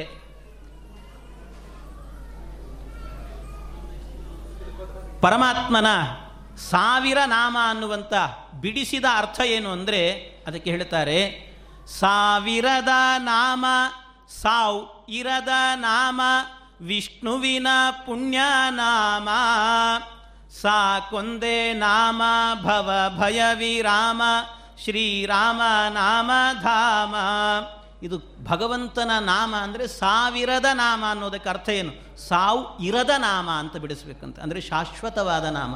ನಮಗೆ ಸಾವಿರುವಂಥ ನಾಮ, ನಮ್ಮದೆಲ್ಲದೂ ಕೂಡ. ಇಷ್ಟು ವ್ಯತ್ಯಾಸ ಇದೆ ಅಂತ ಇಂಥ ನಾಮವನ್ನು ಪರಮಾತ್ಮ ಧಾರಣೆ ಮಾಡಿದ್ದಾನೆ. ಕೃಷ್ಣ ಅನ್ನುವಂಥ ಹೆಸರು ಪರಮಾತ್ಮನಿಗೆ ಬಂದಿದೆ. ಕೃಷ್ಣ ಅನ್ನುವ ನಾಮ ಅನ್ವರ್ಥವಾದ ನಾಮ ಅಂತೆ ಭಗವಂತನಿಗೆ. ಯಾಕೆ ಅಂದರೆ, ಕರ್ಷತೀತಿ ಕೃಷ್ಣ, ಎಲ್ಲರನ್ನ ಸೆಳೆಯುವವನು ಭಗವಂತ ಅಂತ. ಸೆಳೆಮಿಂಚು ಆ ಭಗವಂತ. ಆದ್ದರಿಂದ ಸೆಳೆಯುವ ರೂಪ ಆದ್ದರಿಂದ ಅದಕ್ಕೆ ಕರ್ಷತಿ ಅನ್ನುವ ಅರ್ಥದಲ್ಲಿ ಹೇಳುವಂತಹದ್ದು, ಎಲ್ಲರನ್ನ ಸೆಳೆದಿದ್ದಾನೆ. ಯಾರನ್ನ ಬಿಟ್ಟಿದ್ದಾನೆ ಹೇಳಿ. ಗೋಪಾಲಕರನ್ನು ಸೆಳೆದಿದ್ದಾನೆ, ಗೋಪಿಯರನ್ನು ಸೆಳೆದಿದ್ದಾನೆ, ಹಾಲು, ಬೆಣ್ಣೆ ಎಲ್ಲವನ್ನೂ ಸೆಳೆದಿದ್ದಾನೆ. ಸೀರೆ ಸೆಳೆದಿದ್ದಾನೆ. ಎಲ್ಲ ಸೆಳೆದು ನಿಂತಿದ್ದಾನೆ ಆದ್ದರಿಂದಾಗಿ ಸೆಳೆಯುವ ರೂಪ ಅದು ಕೃಷ್ಣಾವತಾರ ಆದ್ದರಿಂದಾಗಿ ಅವನಿಗೆ ಹೇಳುವ ಮಾತು, ಸಚ್ಚಿದಾನಂದ, ಆನಂದ ಕಂದ, ಗೋವಿಂದನಾಗಿ ಬಂದ. ಗೋವಳರ ಸೆಳೆದ, ಗೋವುಗಳ ಸೆಳೆದ, ಗೋಪಾಲನಾಗಿ ನಿಂದ. ಹಾಲ್ಬೆಣ್ಣೆ ಸೆಳೆದ ಸೀರೆಯನು ಸೆಳೆದ, ಕಣ್ಣೀರು ತೊಳೆದು ನಿಂದ. ಎಲ್ಲರನು ಸೆಳೆವ, ಎಲ್ಲವನು ಸೆಳೆವ ಕೃಷ್ಣಾವತಾರದಿಂದ. ಇದು ಕೃಷ್ಣ ಅನ್ನುವ ಅವತಾರದ ಡೆಫಿನೇಷನ್ ಅಂತ ಹೇಳ್ತಾರೆ. ಎಲ್ಲರನ್ನು ಸೆಳೆಯುವವನು ಅಂತ. ಹೀಗೆ ಭಗವಂತ ಸೆಳೆದು ನಿಂತಿದ್ದಾನೆ ಪರಮಾತ್ಮ. ಇಂಥವನು ಭಗವಂತ. ಅವನಿಗೆ ನಾಮಕರಣ ಆಯಿತು. ಆ ನಾಮಕರಣದಲ್ಲಿ ಅವನಿಗೆ ತೊಟ್ಲು ಸೇವೆ ಅಂತ ಮಾಡಿದರಂತೆ. ತೊಟ್ಟಿಲಲ್ಲಿ ಮಲಗಿಸಿದರು. ತೊಟ್ಟಿಲಲ್ಲಿ ಮಲಗಿಸಿ ಅವನನ್ನು ತೂಗುವಾಗ ಭಗವಂತ ತೊಟ್ಟಿಲಲ್ಲೇ ಒಂದು ಲೀಲೆಯನ್ನು ತೋರಿಸಿದ. ಅವನು ಏನು ತೋರಿಸಿದ್ರು ಅದರಲ್ಲಿ ಒಂದು ಅರ್ಥ ಇದೆ ಅಂತಾರೆ ವಾದರಾಜರು. ಪರಮಾತ್ಮ ತೊಟ್ಟಿಲಲ್ಲಿ ಮಲಗಿದಾಗ ತನ್ನ ಪಾದದ ಹೆಬ್ಬೆರಳನ್ನು ಬಾಯಲ್ಲಿಟ್ಟುಕೊಂಡು ಚೀಪ್ತಾ ಇದ್ದನಂತೆ. ಗೋಪಿಯರೆಲ್ಲ ಬರ್ತಿದ್ರು, ಲೈನಾಗಿ ಬರ್ತಿದ್ರಂತೆ. ಬಂದವರೆಲ್ಲ ನೋಡೋರು, ಕೃಷ್ಣ, ಬಾಯಲ್ಲಿ ಪಾದದ ಬೆರಳಿಟ್ಕೊಂಡಿದೆಯಲ್ಲೋ, ಬಿಡೋ ಅದನ್ನು ಅಂತ ಬಿಡಿಸೋದಂತೆ. ಆಮೇಲೆ ಮತ್ತೆ ಅವ್ರು ಮುಂದೆ ಹೋದರೆ ಮತ್ತೆ ಇಟ್ಟುಕೊಳ್ತಾ ಇದ್ದ. ಮತ್ತೆ ಇನ್ನೊಬ್ಬರು ಬರೋದು ಬಿಡಿಸೋದು. ಕೃಷ್ಣ ವಿಚಾರ ಮಾಡಿದಂತೆ ಅಲ್ಲ, ನನ್ನನ್ನು ಸರ್ವತಂತ್ರ, ಸ್ವತಂತ್ರ ಅಂತ ಕರೀತಾರೆ. ನನ್ನ ಪಾದ, ನನ್ನ ಬಾಯಿ, ನನ್ನ ಕೈ, ನನ್ನ ಪಾದವನ್ನು ನನ್ನ ಬಾಯಲ್ಲಿ ಇಟ್ಟುಕೊಳ್ಳಿಕ್ಕೆ ಬಿಡಲ್ಲಲ್ಲ ಅಂತ. ಅವನ ಅನುಸಂಧಾನ ಒಳಗಿರುವ ಅಭಿಪ್ರಾಯ ಏನು ಅಂತ ಹೇಳಿದರೆ, ಪರಮಾತ್ಮ ಪಾದದ ಬೆರಳನ್ನು ತನ್ನ ಬಾಯಲ್ಲಿಟ್ಟುಕೊಳ್ತಿದ್ನಲ್ಲ ಅದರ ಉದ್ದೇಶ ಏನು ಅಂದರೆ, ಭಗವಂತ ಹಿಂದೆ ವಾಮನಾವತಾರವನ್ನು ಮಾಡಿದ್ದ. ವಾಮನಾವತಾರದಲ್ಲಿ ತ್ರಿವಿಕ್ರಮನಾಗಿ ಬೆಳೆದಾಗ, ಅವನು ಪಾದದಿಂದ ಅಳಿಯುವಾಗ ಬ್ರಹ್ಮಾಂಡದ ಕಟಾಹಕ್ಕೆ ಅವನ ತುದಿ, ಅಂದರೆ ಪಾದದ ಹೇಳ್ತಾರಲ್ಲ, ಹೆಬ್ಬೆರಳಿನ ತುದಿ ತಾಕಿತಂತೆ. ಅದನ್ನು ವಾದರಾಜರು ಹೇಳಿದ್ದಾರೆ. ಶೃಂಗಾರ ಪಾದ ನಖ ತುಂಗಾಗ್ರ ಭಿನ್ನ ಕನಕಾಂಗಾಂಡ ಪಾತಿ ತಟೀನಿ.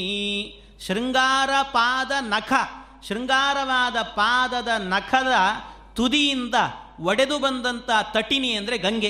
ಅದು ಗಂಗೆ ಬಂದಿದ್ದಾಳೆ. ಆಗ ಅವನ ಪಾದದ ತುದಿ ತಾಕಿತಲ್ಲ ಉಗುರು, ಅವನಿಗೆ ನೋವಾಯಿತಂತೆ ಭಗವಂತನಿಗೆ. ನೋವಾದದ್ದಕ್ಕೆ ಸಮಾಧಾನ ಮಾಡಬೇಕು ಅಂತ ಅನ್ನಿಸ್ತು. ಮಕ್ಕಳು ಕೆಳಗೆ ಬಿದ್ದರೆ ಪಾದಕ್ಕೇನಾದರೂ ನೋವಾದರೆ ಉಜ್ಜಿ ಸಮಾಧಾನ ಮಾಡ್ತೇವಲ್ಲ. ಹಾಗೆ ಅವನಿಗೆ ಸಮಾಧಾನ ಮಾಡಬೇಕು ಅಂತ ಅನ್ನಿಸ್ತಂತೆ ಪರಮಾತ್ಮನಿಗೆ. ಆದರೆ ಸಮಾಧಾನ ಮಾಡಲಿಕ್ಕೆ ಟೈಮ್ ಇಲ್ಲ, ಪುರುಸೊತ್ತಿಲ್ಲ ಅವನಿಗೆ. ಇನ್ನೂ ಒಂದು ಪಾದ ಅಳಿಬೇಕು ಅಂತಿದೆ ಅವನಿಗೆ. ಮತ್ತು ಸಮಾಧಾನ ಮಾಡಬೇಕು ಅಂದರೆ ಎಷ್ಟು ಎತ್ತರದ ರೂಪ ತ್ರಿವಿಕ್ರಮಾವತಾರ ಬಗ್ಗಬೇಕಲ್ಲ ಅದಕ್ಕೂ ಟೈಮ್ ಇಲ್ಲ. ಅದಕ್ಕೆ ವಿಚಾರ ಮಾಡಿ, ಈಗ ಬೇಡ, ಮತ್ತೆ ಮಾಡಿದರೆ ಆಯಿತು ಅಂತ ಅನ್ಕೊಂಡಂತೆ ಪರಮಾತ್ಮ. ಮುಂದೆ ಆದದ್ದೇನು ಅಂದರೆ ಪರಶುರಾಮ ಅವತಾರ. ಪರಶುರಾಮ ಅವತಾರದಲ್ಲಾಗುವಾಗ ಪರಶುರಾಮ ದೇವರು ಅವತಾರ ಮಾಡಿದ್ದೇ ತಡ ದುಷ್ಟಕ್ಷತ್ರಿಯರ ಸಂಹಾರ ಅಂತ ಸಂಚಾರಕ್ಕೆ ಹೊರಟರು. ಅಲ್ಲೂ ಟೈಮ್ ಇರಲಿಲ್ಲ. ಆಮೇಲೆ ರಾಮಾವತಾರ. ರಾಮಾವತಾರದಲ್ಲಾಗಬೇಕಾದ್ರೆ ಭಗವಂತನಿಗೆ ಅಲ್ಲೂ ಸಮಯ ಇಲ್ಲ. ಬಾಲಲೀಲೆ ತೋರಿಸಬೇಕು ಅನ್ನೋಷ್ಟರಲ್ಲೇನೆ ವಿಶ್ವಾಮಿತ್ರರು ಬಂದರು ಕಾಡಿ ಕರ್ಕೊಂಡು ಹೋದರು. ಅಲ್ಲೂ ಟೈಮ್ ಇರಲಿಲ್ಲ. ಈಗ ಕೃಷ್ಣಾವತಾರ ಬೇಕಾದಷ್ಟು ಸಮಯ ಇದೆ. ಅದಕ್ಕೆ ಭಗವಂತ ವಿಚಾರ ಮಾಡಿದಂತೆ ಆವತ್ತು ಪಾದದ ಹೆಬ್ಬೆರಳಿಗೆ ನೋವಾಗಿತ್ತಲ್ಲ, ಆ ಪಾದದ ಹೆಬ್ಬೆರಳನ್ನು ಬಾಯಿ ತನಕ ತಂದು ಅದಕ್ಕೆ ಮುದ್ದು ಮಾಡಿ ಹೇಳ್ತಾ ಇದ್ದಾನಂತೆ ಭಗವಂತ. ಅಯ್ಯೋ ಬೆರಳೆ, ಆವತ್ತು ನಿನಗೆ ನಾನು ಸಮಾಧಾನ ಮಾಡಲಿಕ್ಕಾಗಲಿಲ್ಲ, ಬೇಸರ ಮಾಡಿಕೊಳ್ಳಬೇಡ ಅಂತ ಅದಕ್ಕೆ ಮುತ್ತು ಕೊಟ್ಟು ಕೊಟ್ಟು ಹೇಳ್ತಿದ್ದಾನೆ ಅಂತ ಹಾಗೆ ಕಾಣಿಸುತ್ತೆ ನನಗೆ ಅಂತ ವಾದಿರಾಜರು ವರ್ಣನೆ ಮಾಡುತ್ತಾರೆ. ಯಾಮರ್ತ್ಯ ಮರ್ತ್ಯ ಜಾಲಿಭಿರಪ್ಯ ಭೇದ್ಯಂ. ಬ್ರಹ್ಮಾಂಡ ಬಾಂಡಮಭಿನುನ್ನಖ ಕೋಟಿ ಮಾತ್ರಾತ್ ಪುಷ್ಟ ಸುಭಗಾಂಗುಲಿ ಮಚ್ಚುತಸ್ತಂ ಸಂಗೃಹ್ಯ ಚುಂಬತಿ ಶಿಶು ಪ್ರಕೃತಿ ಶಯಾನ ಇದು ಪರಮಾತ್ಮ, ಅದಕ್ಕೆ ಮಕ್ಕಳು ಏನು ಮಾಡಿದರೂ ಕೂಡ ಜಗನ್ನಾಥದಾಸರು ಹೇಳುತ್ತಾರೆ, ಎಲ್ಲ ದೇವಕಿ ಸುತನ ಸ್ಮರಣೆ ಮಾಡಿ, ಕೃಷ್ಣಾವತಾರ ಅಂತ ಚಿಂತನೆ ಮಾಡಿ, ಮಕ್ಕಳು ತೋರಿಸುವ ಒಂದೊಂದು ಲೀಲೆಗಳು ಕೂಡ ಮಕ್ಕಳಾಡಿಸುವಾಗ ಮಡದಿಯೊಳಕ್ಕರದಿ ಮೆರೆವಾಗ, ಕೃಷ್ಣ, ಇದು ನಿನ್ನ ಸೇವೆ ಅಂತ ತಿಳ್ಕೊಳ್ಬೇಕಂತೆ. ಕೃಷ್ಣನ ಅವತಾರದ ಲೀಲೆಗಳಿವೆಲ್ಲವೂ ಕೂಡ ಅಂತ. ಜಗನ್ನಾಥದಾಸರು ಒಂದರ್ಥ ಅಲ್ಲ ಹೇಳಿದ್ದು, ಎರಡರ್ಥ ಹೇಳಿದ್ದಾರೆ. ಏನು ಅಂದರೆ ಮಕ್ಕಳಾಡಿಸುವಾಗ ಅಂದರೆ ಮಕ್ಕಳು ಸಣ್ಣ ಹುಡುಗರಿದ್ದಾಗ, ಮಕ್ಕಳಿದ್ದಾಗ ಅವು ಆಟ ಆಡ್ತಿರ್ತಾರೆ. ಏನೇನೋ ಲೀಲೆ ತೋರಿಸಿದರೆ ಅದೆಲ್ಲವೂ ಕೂಡ ಕೃಷ್ಣಾವತಾರ ಅಂತ ಅನ್ಕೊಳ್ಬೇಕು. ಕೃಷ್ಣನ ಸ್ಮರಣೆ ಮಾಡಬೇಕಂತೆ. ಕೃಷ್ಣನೇ ಗತಿ ಏನಬೇಕು ಅವು ಮಕ್ಕಳು ದೊಡ್ಡವಾದ ಮೇಲೆ ಅವು ನಮ್ಮನ್ನು ಮಕ್ಕಳು ಆಡಿಸುವಾಗ ಮಕ್ಕಳು ಸಣ್ಣವಿದ್ದಾಗ ನಾವು ಆಡಿಸಿದ್ದೀವಿ, ಮಕ್ಕಳು ಆಡಿಸುವಾಗ. ಅಷ್ಟೇ ಅಲ್ಲ, ದೊಡ್ಡವಾದ ಮೇಲೆ ಅವು ನಮ್ಮನ್ನು ಆಡಿಸ್ತಾವೆ. ಆದ್ದರಿಂದ ಮಕ್ಕಳು ಆಡಿಸುವಾಗ. ಹೀಗೆ ಮಕ್ಕಳಾಡಿಸುವಾಗ ನನ್ನನ್ನು ಆಡಿಸುವಾಗ ಎಲ್ಲ ಕಾಲದಲ್ಲೂ ಕೂಡ ನಮಗೆ ಕೃಷ್ಣ ಎನ್ನುವಂಥ ನಾಮಸ್ಮರಣೆಯೇ ಗತಿ ಹೊರತು ಮತ್ತೇನೂ ಇಲ್ಲ ಅಂತ. ಹೀಗೆ ಆ ಭಗವಂತನ ನಾಮಸ್ಮರಣೆ ಮಾಡಿ ಅಂತ ವಾದರಾಜರು ಹೇಳುತ್ತಾರೆ ಇಂತಹದ್ದನ್ನು ತೋರಿಸಿದ್ದಾನೆ ಪರಮಾತ್ಮ. ಆಮೇಲೆ ಮುಂದೆ ಭಗವಂತ ಇನ್ನೂ ಕೆಲವು ಲೀಲೆಗಳನ್ನು ಬಾಲಲೀಲೆಯನ್ನೇ ಹೇಳ್ತಾ ಹೋದರೆ ಮುಗಿಲಿಕ್ಕಿಲ್ಲ. ಅಷ್ಟು ಲೀಲೆಗಳನ್ನು ತೋರಿಸಿದ್ದಾನೆ ಪರಮಾತ್ಮ. ಎಲ್ಲರ ಮನೆಗಳಲ್ಲಿ ಬೆಣ್ಣೆಯನ್ನು ಕಳತನ ಮಾಡುತ್ತಾ ಇದ್ದ. ಬೆಣ್ಣೆ ಕಳತನ ಮಾಡೋದರಲ್ಲಿ ಒಂದು ಸುಂದರವಾದ ಲೀಲೆಯನ್ನು, ಹೆಚ್ಚು ಲೀಲೆಗಳನ್ನು ವರ್ಣನೆ ಮಾಡಲಿಕ್ಕೆ ಸಮಯ ಇಲ್ಲ. ಅದರಿಂದ ಒಂದು ಲೀಲೆಯನ್ನು ಮಾತ್ರ ಹೇಳುತ್ತಾ ಇದ್ದೇನೆ. ಕೃಷ್ಣ ಒಮ್ಮೆ ಎಲ್ಲರ ಮನೆಯಲ್ಲಿ ಬೆಣ್ಣೆಯನ್ನು ಕಳತನ ಮಾಡಿ ಮಾಡಿ ಬರುತ್ತಿದ್ದ. ಯಾರ ಕೈಗೂ ಸಿಗಲಿಲ್ಲ. ಯಾರಿಗೂ ಸಿಗದೇ ಇದ್ದಾಗ ಎಲ್ಲ ಹೆಣ್ಣು ಮಕ್ಕಳು ವಿಚಾರ ಮಾಡಿದರಂತೆ. ಎಲ್ಲರೂ ಗೋಪಿಯರೆಲ್ಲ ಸೇರಿದರು. ಸೇರಿಕೊಂಡು ಕೃಷ್ಣನ ಮನೆಗೆ ಧಾವಿಸಿದರು. ಎಲ್ಲರೂ ಬರುವಾಗ ಕೃಷ್ಣ ಬಾಗಿಲ ತುದಿಯಲ್ಲಿ ನಿಂತು ಎಲ್ಲರನ್ನು ನೋಡಿದ್ನಂತೆ. ನೋಡುವಾಗ ಗಾಬರಿ ಆಯಿತು ಕೃಷ್ಣನಿಗೆ. ಯಾಕೆ ಅಂದರೆ ಇಷ್ಟು ಜನ ಬರ್ತಿದ್ದಾರಲ್ಲ, ಇಷ್ಟೂ ಜನ ಹೆಣ್ಣು ಮಕ್ಕಳು ಸೇರಿದ್ದಾರೆ ಬೇರೆ. ಯಾಕೆಂದರೆ ಸಾಮಾನ್ಯವಾಗಿ ಒಂದು ಸಂಸ್ಕೃತ ಸಾಹಿತ್ಯದಲ್ಲಿ ಹೇಳುವಂಥ ಒಂದು ಮಾತೇನು ಅಂದರೆ ಹೆಣ್ಣು ಮಕ್ಕಳಿಗೆ ಎಷ್ಟು ಬುದ್ಧಿ ಅಂತ ಹೇಳಿದರೆ, ಒಂದು ಹೆಣ್ಣಿಗೆ ಇರುವ ಬುದ್ಧಿ ಎಷ್ಟು? ಸ್ತ್ರೀ ಬುದ್ಧಿ ಪ್ರಳಯಾಂತಕಃ ಅಂತ ಹೇಳುತ್ತಾರೆ. ಅಂತಹದ್ದು ಇಷ್ಟು ಜನ ಒಟ್ಟಿಗೆ ಸೇರಿ ಬರ್ತಿದ್ದಾರಲ್ಲ, ಅಬ್ಬಾ, ನನ್ನ ಗತಿ ಏನು ಅಂತ ವಿಚಾರ ಮಾಡಿದ ಕೃಷ್ಣ. ಅದಕ್ಕೆ ವಿಚಾರ ಮಾಡಿ, ಇವರು ಯಾರ ಕೈಗೂ ಸಿಗಬಾರದು ಅಂತ ಹೋಗಿ ತೊಟ್ಟಿಲಲ್ಲಿ ಮಲಗಿದ್ನಂತೆ ಪರಮಾತ್ಮ. ತೊಟ್ಟಿಲಲ್ಲಿ ಮಲಗಿಬಿಟ್ಟ. ಮಲಗಿದ ಕೂಡಲೇನೆ ಬಂದರು, ನೋಡಿದರು ಕೃಷ್ಣ ಮಲಗೇ ಇದ್ದ. ಎಷ್ಟು ಜನ ಅವನನ್ನು ಎಬ್ಬಿಸ್ಲಿಕ್ಕೆ ಪ್ರಯತ್ನ ಮಾಡಿದ್ರು ಹೇಳಲಿಲ್ಲ. ಟೆಂಪ್ಟ್ ಮಾಡಿದರು ಕೃಷ್ಣನಿಗೆ. ಎಲ್ಲ ಕೃಷ್ಣ ಮನೆಯಲ್ಲಿ ಬೆಣ್ಣೆ ಇತ್ತು, ಮೊಸರಿತ್ತು, ತುಪ್ಪ ಇತ್ತು, ಏನೇನೋ ಹೇಳಿದರು. ಯಾರು ಏನು ಹೇಳಿದರೂ ಕೂಡ ಹೇಳಲಿಲ್ಲ ಕೃಷ್ಣ. ಮಲಗೇ ಇದ್ದ ಭಗವಂತ. ಬೇಕು ಅಂತ ನಟನೆ ಮಾಡುತ್ತಿದ್ದ. ಕೊನೆಗೆ ಎಲ್ಲರೂ ಸೇರಿ, ಯಾರ ಕಂದ ನೀನು, ಯಾರ ಮಾಣಿಕ್ಯವು? ಅಂತ ತೂಗಿದ್ರು ಅವನನ್ನು. ಜೋಜೋ ಅಂತ ಹಾಡಿದರು. ಹಾಡಿ ಪರಮಾತ್ಮನನ್ನು ಆಮೇಲೆ ಮಲಗಿಸಿದರು. ಅವರು ಮನೆಗೆ ಬಂದದ್ದು, ಕೃಷ್ಣನ ಮನೆಗೆ ಬಂದದ್ದು ಯಾವಾಗ ಅಂದರೆ ಸಾಮಾನ್ಯವಾಗಿ ಸಾಯಂಕಾಲ ಆರು ಗಂಟೆಗೆ ಬಂದಿದ್ರಂತೆ. ಕೃಷ್ಣನ ಮನೆಯಿಂದ ವಾಪಸ್ ಹೋಗಿದ್ದು ಎಷ್ಟೊತ್ತಿಗೆ ಅಂದರೆ ರಾತ್ರಿ ಹತ್ತು ಗಂಟೆಗೆ. ಅಂದರೆ ಕೃಷ್ಣನ ಸೌಂದರ್ಯವನ್ನು ನೋಡ್ತಾ ನೋಡ್ತಾ ಕಾಲ ಹೋದದ್ದೇ ಗೊತ್ತಿಲ್ಲ ಅಂತೆ ಅವರಿಗೆ. ಅಂಥ ಸೌಂದರ್ಯ ಕೃಷ್ಣನದ್ದು. ಹಾಗಿದ್ದ ಪರಮಾತ್ಮ. ಅಂಥ ಪರಮಾತ್ಮನನ್ನು ನೋಡಿ ಮನೆಗೆ ಹೋಗುವಾಗ ಎಲ್ಲ ಒಂದು ಭಜನಾ ಮಂಡಳಿ ಅವರದ್ದು. ಒಳ್ಳೆ ಸಂಸ್ಕಾರವಂತ ಹೆಣ್ಣು ಮಕ್ಕಳು. ಎಲ್ಲರೂ ಕೂಡ ಸೇರಿಕೊಂಡು ಒಂದು ಮೀಟಿಂಗ್ ಮಾಡಿದ್ರಂತೆ. ಏನು? ಇವತ್ತು ಕೃಷ್ಣ ನಮ್ಮ ಮನೆಗೆ ಬಂದ ಅಂದರೆ ಅವನನ್ನು ಹಿಡಿಬೇಕು. ಹೇಗೆ ಹಿಡಿಬೇಕು? ಈಗಲೇ ನಾವೆಲ್ಲ ಮನೆಗೆ ಹೋಗೋಣ. ಮನೆಗೆ ಹೋದ ನಂತರ ಎಲ್ಲರೂ ಏಕಕಾಲದಲ್ಲಿ ನಮ್ಮ ನಮ್ಮ ಮನೆಗಳಲ್ಲಿ ಮಜ್ಜಿಗೆ ಕಡಿಲಿಕ್ಕೆ ಶುರು ಮಾಡೋಣ. ಕಡಗೋಲು ಹಾಕಿ. ಮಜ್ಜಿಗೆ ಕಡಿಲಿಕ್ಕೆ ಶುರು ಮಾಡಿದ ಕೂಡಲೇ ಆ ಮಜ್ಜಿಗೆ ಕಡಿಯುವ ಶಬ್ದಕ್ಕೇನೆ ಬೆಣ್ಣೆ ತಯಾರಾಗಿದೆ ಅಂತ ಕೃಷ್ಣ ಬರ್ತಾನೆ. ಎಷ್ಟು ಮಂದಿ ಇದ್ದರು ಅಂದರೆ ತುಂಬ ಲೆಕ್ಕಕ್ಕೆ ಸಿಗೋದಿಲ್ಲ ಅಂತಾರೆ ಶುಕಾಚಾರ್ಯರು ಎಷ್ಟು ಜನ ಇದ್ದರು ಅಂತ ಹೆಣ್ಣು ಮಕ್ಕಳು ಲೆಕ್ಕಕ್ಕೆ ಸಿಗೋದಿಲ್ಲ. ಅಂತೂ ಒಂದು ಕೋಟಿಗಿಂತ ಜಾಸ್ತಿ ಇದ್ದರು ಅಂತ ತಿಳ್ಕೊಳ್ಳಿ. ಅಷ್ಟಿದ್ರು. ಅಷ್ಟು ಜನರ ಮನೆಯಲ್ಲಿ ಬೆಣ್ಣೆಯನ್ನು ಕಡಿಲಿಕ್ಕೆ ಶುರು ಮಾಡಿದಾಗ ಕೃಷ್ಣ ಬರ್ತಾನೆ.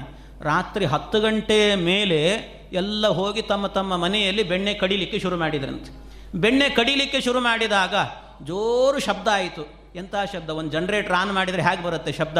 ಹಾಗೆ ಗಡ ಗಡ ಗಡ ಗಡ ಗಡ ಶಬ್ದ ಬಂತಂತೆ. ಅಷ್ಟೂ ಜನರ ಮನೆಯಲ್ಲಿ ಏಕಕಾಲದಲ್ಲಿ ಕಡಗೋಲಿನ ಶಬ್ದ. ಇದೆಲ್ಲ ಮನೆಯಲ್ಲಿ ಬರಬೇಕು ಅಂತ ಹೇಳುತ್ತಾರೆ ಕಡಗೋಲು ಮನೆಯಲ್ಲಿ ನಿತ್ಯ ಕಡಿಬೇಕಂತೆ. ಯಾವ ಮನೆಯಲ್ಲಿ ನಿತ್ಯ ಕಡಗೋಲಿನ ಶಬ್ದ? ಹೆಣ್ಣು ಮಕ್ಕಳ ಕೈಯಲ್ಲಿ ಹಾಕಿರುವಂಥ ಬಳೆಗಳ ಗಲಗಲ ಶಬ್ದ ಯಾವ ಮನೆಯಲ್ಲಿ ಕೇಳಿಸುತ್ತೋ ಆ ಮನೆಯಲ್ಲಿ ಲಕ್ಷ್ಮೀದೇವಿಯ ಸನ್ನಿಧಾನ ನಿತ್ಯ ಇರುತ್ತೆ ಅಂತ ಹೇಳುತ್ತಾರೆ ಹಾಗಾಗಿ ಅಂತಹ ಶಬ್ದ ನಿರಂತರವಾಗಿ ನಡೆಯಿತು. ನಡೆದಾಗ ಭಗವಂತನಿಗೆ ಎಚ್ಚರಿಕೆ ಆಯಿತು. ಎಚ್ಚರಿಕೆ ಆದ ಕೂಡಲೇ ಪರಮಾತ್ಮ ವಿಚಾರ ಮಾಡಿದ, ನನ್ನನ್ನೇ ಕರೀತಿದ್ದಾರೆ ಅಂತ. ಬೆಣ್ಣೆ ಕಳತನ ಮಾಡಲಿಕ್ಕೆ ಕರೀತಿದ್ದಾರೆ. ಹೋಗಬೇಕು ಅಂತ ಹೊರಟ.